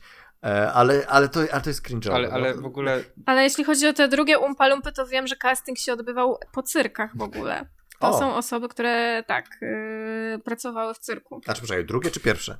Pierwsze. Pierwsze. Tak, pierwsze. Ale w ogóle decyzja tak, o tak, tym, z żeby 71 wszystkie umpalumpy wygląda. Umpalumpy z drugiego filmu, decyzja, żeby one były jedną osobą powieloną komputerowo, była świetnym moim zdaniem decyzją. Taką na zasadzie dodawało to, dodawało do tego fear factor do całego tego filmu i tego, jak bardzo tam są posrane rzeczy. I Gdzieś tam słyszałem teorię, właśnie nie pamiętam, czy to od Kate'a, czy od kogoś innego, że że Willy Wonka Johnny'ego Deppa jest bardziej straszny od e, tego z oryginalnego filmu Wildera. I No jest. moim zdaniem Willy Wilder jest po prostu taki, i wiesz, że Johnny, ten, ten Willy Wonka Johnny'ego Deppa jest taki Okej. ten Willy Wonka Johnny'ego Deppa jest taki przerażony tym wszystkim, on jest taki, że odgryza się tym dzieciakom i jakby wie, co może się wydarzyć, ale z drugiej strony Jen Wilder jest taki jeszcze o, umarło dziecko, no tragedia, no nic z tym nie zrobię, co nie? Idźmy dalej, co nie? Tak, że, to prawda. Że on Ja jest myślę, że jedna i perfidny, druga że, postać że jest Wilder przerażająca. jest perfidny wobec tych dzieci w taki sposób, że dla nich one są śmieciem, a tutaj on próbuje jakby wchodzić z nimi w konwersację jakąś. A ja nie wiem, jak tak na samym początku ten Depp ich wprowadza do tej fabryki, to też y, im tak odgryza strasznie. Ja myślę, że taka nienawiść do dzieci, która być może jakoś tam się zmienia pod koniec do tego Charlie'ego, który jest najgorszym Tak, dzieckiem, musimy ustalić, y, to, to jest jednak spół, spół, wspólna cecha obydwu filmów. Mhm, mhm. Że w ogóle ten Łąka to jest straszny Tak, psychopata tak, przede wszystkim. Mhm. E, z- Osoba bardzo zaburzona. E, I ciekawa jestem, jak, jaka może być, jaki, mo, jaki może być ten prequel właśnie z y, Chalamet, że, y, że boję się, że to jest jakieś wybielenie Tak, tej nie, to- to- postaci. Tak Nie to wygląda, nie? Ta, ta, tak to wygląda. Tak, w ogóle żyrafy biegają, balony tam, I te, wiecie, i też, lecą i na też te niebie. pierwsze opinie, które mówią, o, takie whimsical, taka fajna zabawa dla całej rodziny. A mówię, to chyba nie jest Willy Wonka, to chyba nie o to chodziło. Tak, Willy to Wonce, jakiś nie? inny Łąka, to jest niestety, wiecie, brat Williego Tak, Łąki. E, Tak, niezrozumienie w ogóle tekstu źródłowego. Ale e, co, do, e, co do tych dwóch łąków, których widzieliśmy, to e, ja na przykład uważam, że Billy Wilder. O, mówię, oglądałem ten film w gorączce dłużej i naprawdę było ciężko. Ja to od razu. Gene powiem- Wilder. By, Gene Wilder, oczywiście. Gene Wilder. Billy Wilder to był reżyser. Tak. Okej, Gene Wilder. A to byli bracia? Nieważne. E, W każdym razie e, Gene Wilder jest dużo bardziej sympatyczną postacią jako osoba, która która ma pasję do tego, co robi i która jednak w jakimś tam sensie chce stworzyć dobry show. Że Okej, ona no. jakby jest bardziej, jest bardziej e, e, e, samoświadomy, jest bardziej kontrolujący wszystko, że on to, że widać, że, że, że ten koleś faktycznie jest właścicielem tej fabryki i to nie jest przypadek i że on rzeczywiście wie, gdzie co Mhm, jest, że mhm. on e, sprawia wrażenie charyzmatycznego. Rzeczywiście on sprawia wrażenie osoby charyzmatycznej, która w jakiś sposób może być pociągająca dla tych dzieci i w ogóle dla ludzi, tak? I ludzie faktycznie na niego patrzą, och, Willy Wonka i ta fabryka. Znaczy, Gene Wilder tworzy taką postać bardziej em, przekonującą i bardziej taką, moim zdaniem, w jakimś tam sensie sympatyczną nawet. W tym, z tym całym swoim. To, co robi. Znaczy, nie, ale wiesz, on jest jed, jedna rzecz to, jak on się prezentuje, a druga rzecz to, co robi, tak? Ale moim zdaniem on jest mega miły, sympatyczny pan. Zwłaszcza I- w tej scenie w tunelu jest bardzo sympatyczny, usi- w ogóle nie przerażający, nie. cytujący poezję. No, to- tak. Nie, ja, ja, za, ja cały czas miałem. Właśnie dla mnie Wonka Wildera to była jedyna taka postać w całym tym filmie, która w jakimś tam sensie rzeczywiście budziła moją sympatię. Ze wszystkich, ze wszystkich innych postaci on budził moją sympatię. Mam wrażenie, że miał na celu właśnie budzić antypatię Tak. przez cały czas. Nawet jak on się tam z nimi żegna i tam krzyczy good day, sir, I said Tak. good day Mhm. e, i tak dalej. W ogóle drze mordę po prostu. Ale to wszystko robi z, E, taką, z takim Na urokiem. sam On ma wdzięk. koniec, jak nagle jest taki uuu, Charlie, wiedziałem, że to ty, o, i w ogóle ta zmiana jego osobowości. Ale on to wszystko E, robi I z też to wdziękiem potem to, ogromnym. to, jak on siedzi taki smutny na koniec w tym pokoju, w którym wszystkiego jest pół, pół, e, pół z krzesła, pół biurka, pół obrazu. To musiałem To jest przespać. taka jakaś mocna scena, e, że to jest taki jakiś gniewny, właśnie smutny człowiek. Tak, ja też nie Okej, odczułem znaczy- tego, żeby on był w jakiś Hmm? sposób. Znaczy, nie czułem, żeby on był w jakiś sposób jakby sympatyczny. Może jest taki dla ciebie jako aktor, którego ty oglądasz na ekranie, a niekoniecznie postać w świecie. No więc być może tak, ale to też mówię, że to jest y, co innego, to co, co ta postać robi, albo jaka wokół niej y, panuje, y, no powiedzmy, że panuje aura, tak, ale, ale być może Gene Wilder jest dla mnie postacią dużo bardziej sympatyczną też, nie wiem, no te jego, te jego różne śmieszne triki, które robi, ten sposób chodzenia, y, czy tańczenia, to wszystko jest takie miłe, fajne, w przypadku, w przeciwieństwie do Depa, który wszystko robi w sposób właśnie taki antypatyczny. Który nie i taki, śpiewa i nie no tańczy w ogóle, nie co to śpiewa, za... nie tańczy. Tak, i jest cały czas postacią chłodną, postacią, która, wiesz, y, która jest strasznie int- introwertyczna, ale w taki sposób, że no nie, nie współczujesz mu. Ja, Mhm. nie, ja nie jestem w stanie Deppowi współczuć. On jest tak odpychający, że ja wolę tego Łąkę Wildera zdecydowanie. Znaczy, ja bardziej. uważam, że dałby, bardziej ceniłbym ten film z 2005 roku, gdyby Johnny Depp jednak śpiewał Pure Imagination. Być ja w może. ogóle nie jestem w stanie cenić tego filmu ze względu na Deppa między innymi. No właśnie. Ja uważam, że to jest tak przerysowany, karyku- karykaturalny sposób, żeby odegrać tę postać. Tak fatalne Totalnie. aktorstwo momentami. Po prostu, ja czuję, że on się męczy. Ja się Tak, męczę. tak, dokładnie, Się męczą. no. ja też to nie miałem, Był, jakby tak. on był tam wstawiony, ponieważ e, Tim Burton... On czuje się jak Hugh Grant podczas y, grania Umpa Lumpę w najnowszym Łące, gdzie w wywiadzie podobno powiedział, że to jest jedno z najgorszych doświadczeń aktorskich, jakiego doświadczył w życiu, więc Nie dziwię się mu absolutnie. Ja też nie. Czuję, że tak mogło być. Natomiast jeżeli chodzi o Łąkę, to yy, że o, ktoś się ubiegał w ogóle o rolę Łąki w tej wersji z 71, między innymi na przykład Fred Astaire, Mhm. y, czy Peter Sellers i uwaga, czterech aż y, Monty Pythonowców, między innymi John Cleese i Terry Gilliam. wszyscy I wszyscy zostali odrzuceni y, i został wybrany Gene Wilder. Ja chcę... Natomiast kurczę, jak widzę Johna Cleese'a na przykład w tej Mhm. roli, słuchajcie, to od razu mi się. Ten film w ogóle jest, mam wrażenie, więcej taki humorystycznie momentami yy, nasz, nacechowany. Jak są takie sceny, że ktoś tam odgryza mikrofon i tak dalej. Mhm. Dałoby się tak w ujęciu pan Pythonowskim zrobić tego łąkę i to by było To ciekawe i zabawne w Tak, ogóle. bo to nawet jakby cała, cała ta historia taka trochę jest, że czasami myślisz sobie, że to powinno być Monty Pythonowe całkowicie i w pełni, no. Tak, tak myślałam dziś, oglądając ten Tak, film ale- jeszcze raz. No właśnie, y, bo słuchajcie, y, jakby ja trochę nie do końca rozumiem, może dlatego, że jestem już dorosłą osobą, która oglądała.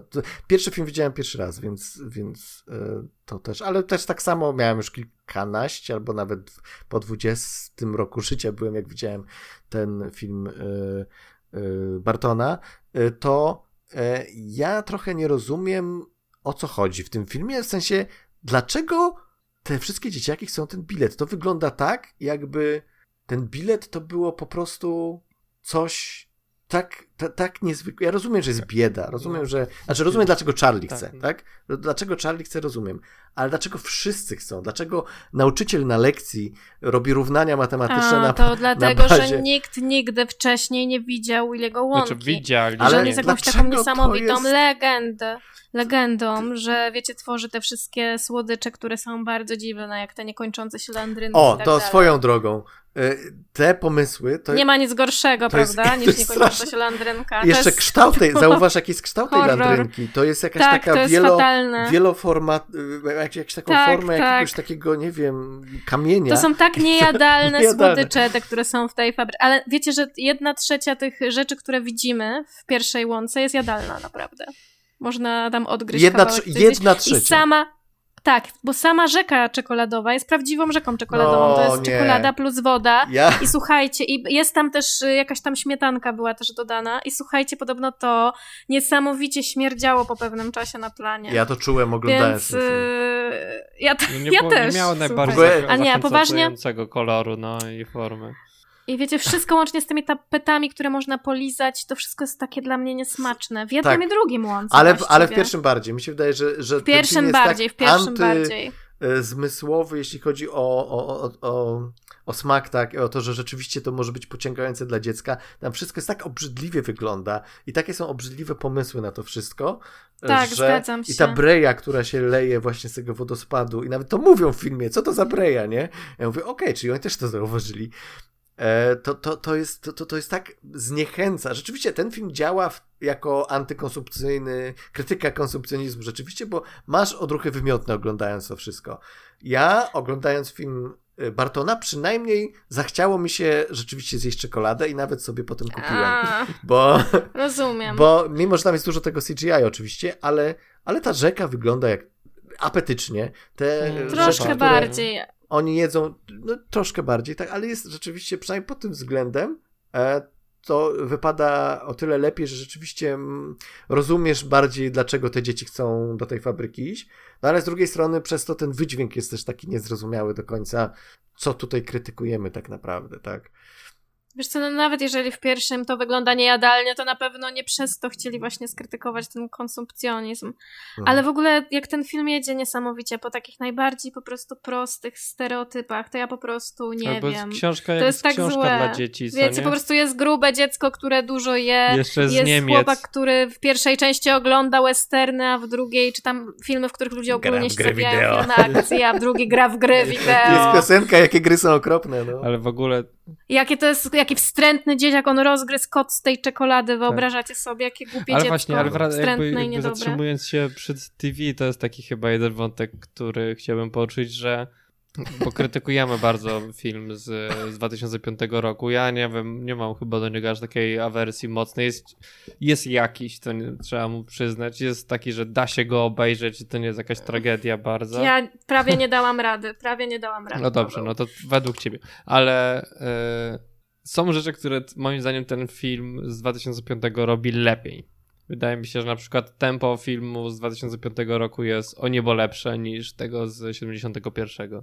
Bo w 71 zanim my wciągniemy i pójdziemy do tej fabryki, co zacznie się dziać, to po prostu To prawda. jest nuda straszna i ta pierwsza część filmu dłuży się strasznie i jest dużo rzeczy, które można by tam wyciąć, żeby trochę posu- pójść do przodu i zacząć do tych, zajrzeć do tych ciekawszych rzeczy, bo chyba ten film z 2000, z 2005 roku jest krótszy nawet troszeczkę od tego, tego z 75, Nie, jest Nie, dłuższy. jest ale tak z napisami czy nie? 20 minut.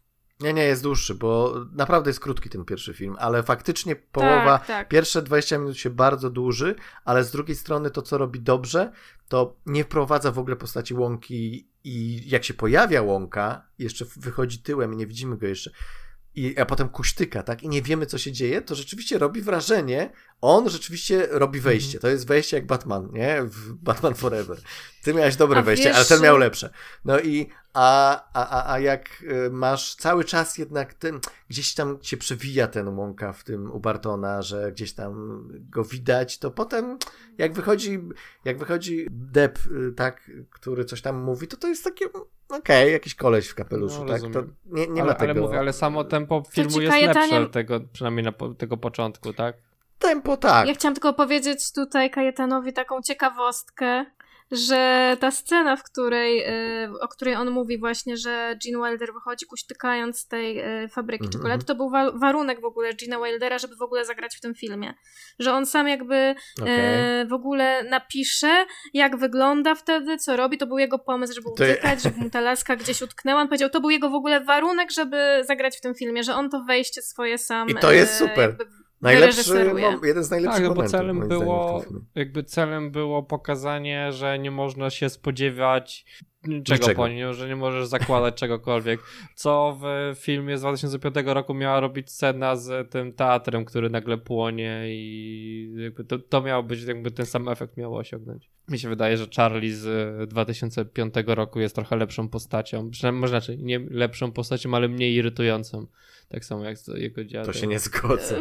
Mi to w ogóle te rodzinki mnie tak strasznie irytowały, bo to jest tak, jak wam pisałam, po prostu jak w tym sketchu Monty, Monty Pythona. Mieszkaliśmy w jeziorze Tak. po prostu, Mhm. naprawdę. Bo nie mieszkać w pudełku po butach i nie wiem, po prostu... Dziadek, moim zdaniem dziadek ży- jest najgorszą się tynkiem ze ściany, w ogóle dziadek. 20 lat siedział w łóżku, nic nie robił, mógł tej matce chociaż pomóc posprzątać, a to się spokój. okazuje, że jak fabryka czekolady, to nagle o, niesamowite potrafi...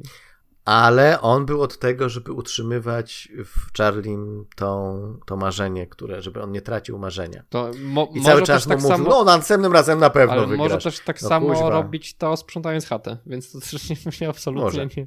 No to, ale to była jego rola, wiesz, on, on już czuł się spełniony w tej rodzinie. I co? I, I też mi na przykład się wydaje, że e, w tym, w ogóle w tym filmie z 2005 roku te postacie dziecięce były ciekawsze, że jakby trochę więcej chcieli włożyć w nie wysiłku niż w tym oryginalnym filmie, bo tam jednak e, to, że ten gość, ten TV odgry, odgadł, gdzie jest czego, jakby gdzie ten bilet ma się znaleźć, tak, że to jest jakby e, Mhm. Trochę tak, ale tak czy siak no, bazuje to na takich najbardziej podstawowych i krzywdzących stereotypach, tak? Yy, I to jest chyba najgorsza cecha tego filmu, moim Hmm. zdaniem. Że masz gdzieś tam tych paskudnych ludzi yy, i gdzieś tam masz y, tych dobrych ludzi, że ten podział jest taki wyraźny, jednoznaczny i w ogóle niezniuansowany. I pewnie to się sprawdza w książce dla dzieci, w filmie trochę gorzej, kiedy to jest już tak jeden do jednego potraktowane. Słuchaj, te dzieci są tak okropne w każdym filmie, że chętnie razem z Umpalumpami byś śpiewała, jak one tam dzieją się z nimi przykre rzeczy. Nawet z Charlie, gdyby Charlie nagle wpadł do tego y, wiatraka i się poszatkował, to razem z Umpalumpami też bym śpiewał. No na pewno są tak przedstawione antypatycznie, żebyśmy ich nie lubili. Tak. Natomiast chyba to, co rozumiem, że o co chodzi Natalii, że e, brak zniuansowania tych postaci sprawia, że jest to manipulacja No, na widzu, Tak, no. która ma właśnie pokazać, ej, zobaczcie, jakie okropne są te dzieci. Nie też, też chcesz, żeby one tam wylądowały e, gdzieś tam w jakimś sypie. W ogóle zamiana, o co chodzi z tą zamianą gęsi na wiewiórki? Bo to jest dla mnie nie, nie, niezrozumiałe. To Przecież to było takie super.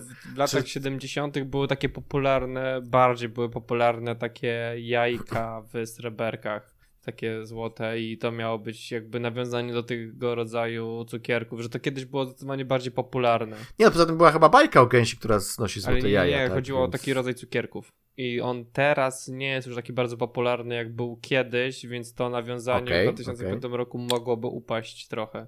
Dlatego zamienili na wiewiórki, bo one, wiesz, rozłupują orzeszki Bo orzechy włoskie są bardzo popularne. Bardzo za evergreen. Ale są na pewno latach wykorzystywane, 2000. jakby są le, łatwiejszym symbolem do zrozumienia, tak? Niż, e, ten, niż to, to jajko. Okej, w każdym razie moim zdaniem ta scena z, z, jajkami była dużo lepsza i ten y, y, na koniec ten pun y, łąki o, o, o złym jaju był, był dużo no lepiej, lepiej trafiał. Um, nie Wiecie, wiem. co jeszcze no. to no. rozwiązanie, ak, e, rozwiązanie akcji na sam koniec y, Hmm. drugiego filmu, to, że ten Łąka musi się jakby pojednać z tym ojcem, to mi tak nie pasowało ma na maksa i że ten taki zły ojciec jakby okazało się, że kolekcjonuje te Mhm. wszystkie wycinki z gazet z jego sukcesami i tak No. dalej.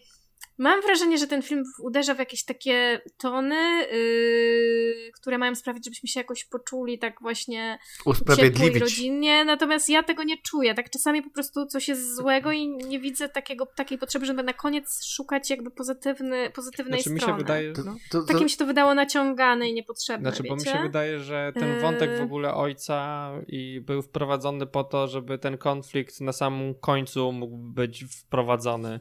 I to nie ma innego w ogóle innego celu tak naprawdę w fabule, tak? Czy wybór Charlie'ego, tak? Tak, nie, nie że wybór Charlie'ego, tylko powiedzenie Charlie'emu, że nie może pójść do fabryki bez rodziny, tak? I ten, ta decyzja ostateczna, czyli nie ja wolę zostać ze swoją rodziną, a nie zostać w fabryce, jakby ten konflikt może być Decyzja tylko wytworzony, kiedy rozumiemy, dlaczego e, Willy Wonka ma konflikt z Ale to jest sztampowe. Tak, jest to sztampowe i jest to jakby można by, gdyby nie ten ostateczny konflikt, tak, który, który wprowadzamy w ostatnich pięciu minutach filmu, to można by ten konflikt jakby wyrzucić i wtedy cały ten background Willy'ego Wonki jest niepotrzebny.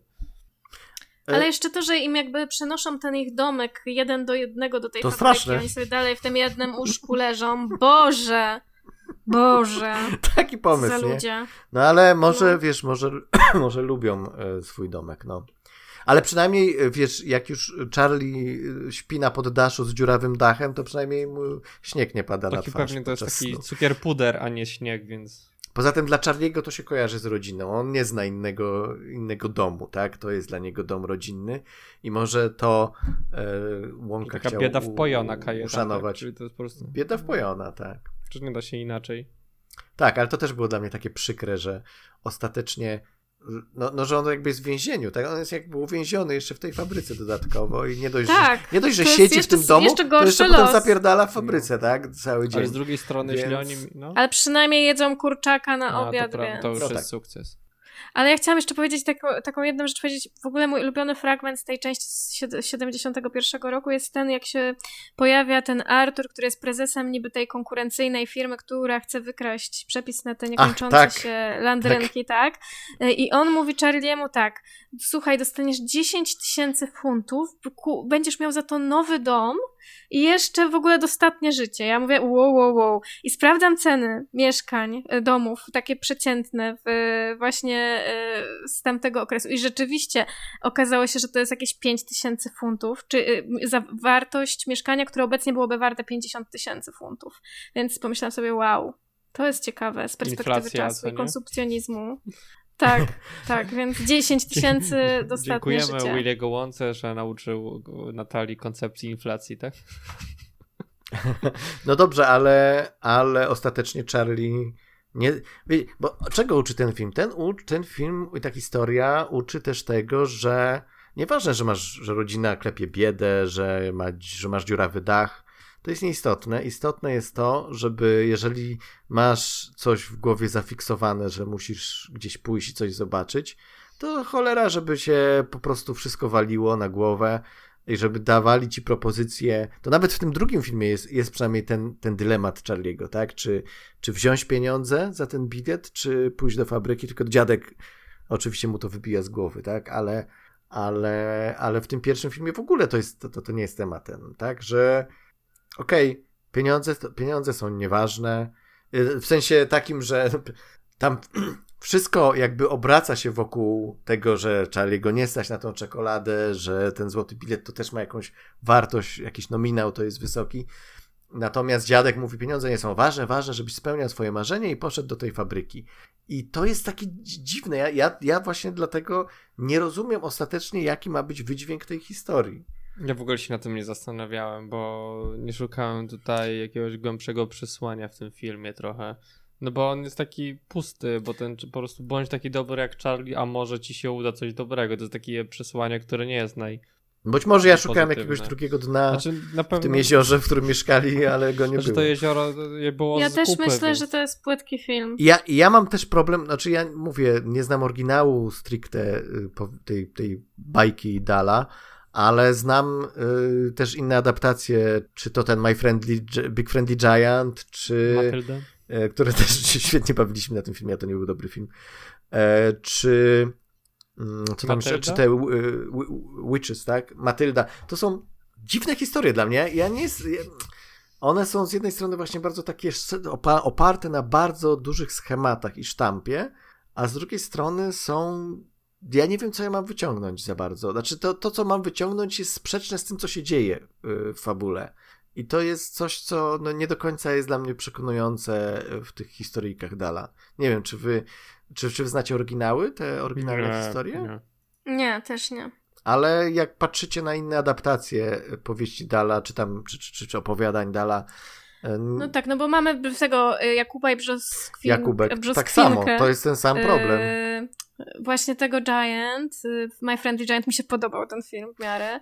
Y, Matylda i Witches, tak? Mhm. Um, ja dosyć lubię niektóre z tych filmów. Dla mnie Matylda jest. Ba... Znaczy ten, ten film Daniego DeVito, o Jezu, ten film jest tak dziwny. To jest. E, No to jest mój film dzieciństwa, który widziałam tysiące razy, więc powiem wam tak, jako mała dziewczynka, 100%, wiecie?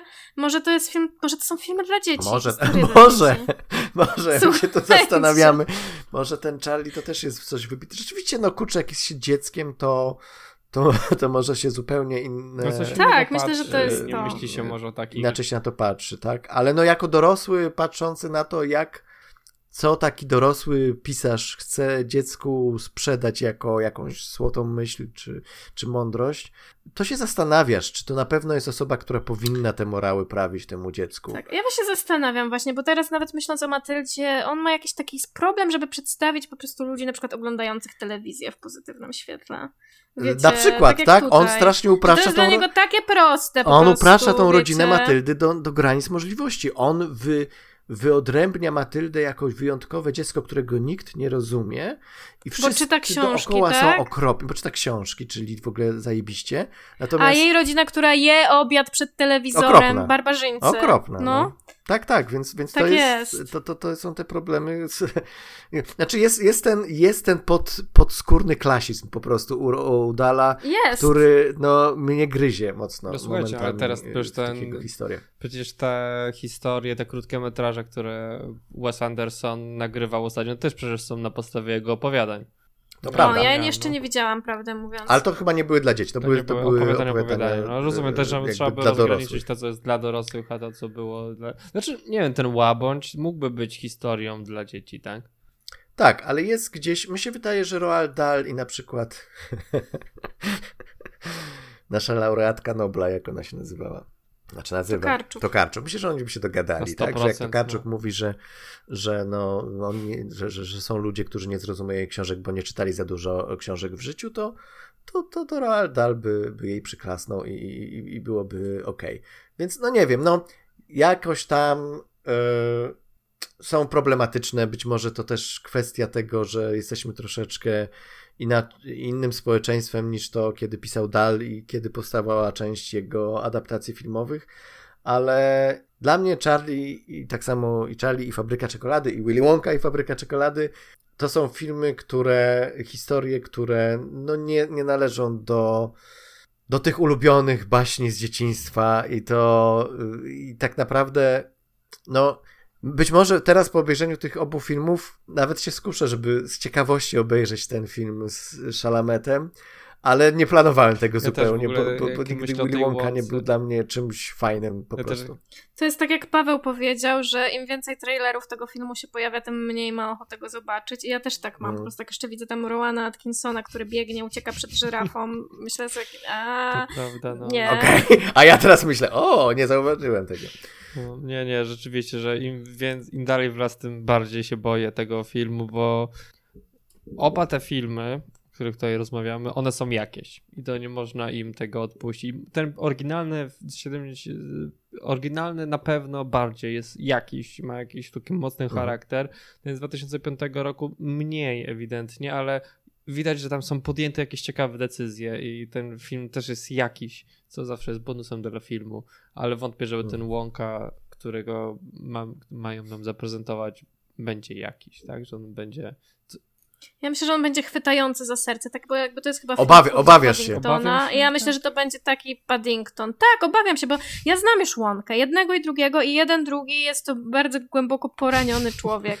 I Jeżeli Poroniony, tutaj nagle poroniony. będziemy mieli heartwarming story po prostu, yy, to będzie dla mnie sprzeczne z yy, po prostu jego powstaniem, genezą bohatera, że tak Hmm. powiem. A może właśnie potrzebujemy tego łąki, który jest fajny i który śpiewa piosenki i który robi fajną czekoladę i wszystkich lubi i dzieci też lubi. I potem będzie Older Łąka, który cofnie się w przeszłość, żeby temu Tak. nowemu Łące e, nabruździć. To wtedy Willy zrozumiem. zaskakuje. No dobra, słuchajcie, to myślę, że to na tym byśmy już skończyli. E, Tak, czekamy. E, w ogóle, by the way, e, Wesołych Świąt? Nie, jeszcze nie, jeszcze nie. Jeszcze nie, no na jeszcze pewno mam nadzieję, że nagramy jeden Jeszcze odcinek nie, świąteczny. jeszcze Ale jakby się nie udało, to Merry Christmas everybody. Jest pierwszy, E, jest, jest 3 grudnia, wydaje mi się, że do 24 jeszcze coś uda nam się wrzucić. Słuchaj, też mam Mamy taką... już przecież y, odcinek z y, Który musimy nagrać, no. Dokładnie. On już, on już teraz jest nagrywany, jak, jak, jak widzicie, jak słuchacie naszego odcinka. E, dobra, e, to byłoby na tyle na dzisiaj. Żegnają się z wami Kajetan. Paweł, I Natalia. Do usłyszenia. cześć. Cześć. Pa. I've got a perfect puzzle for you. Oompa, loompa, doompa-dee-dee. If you are wise, you'll listen to me.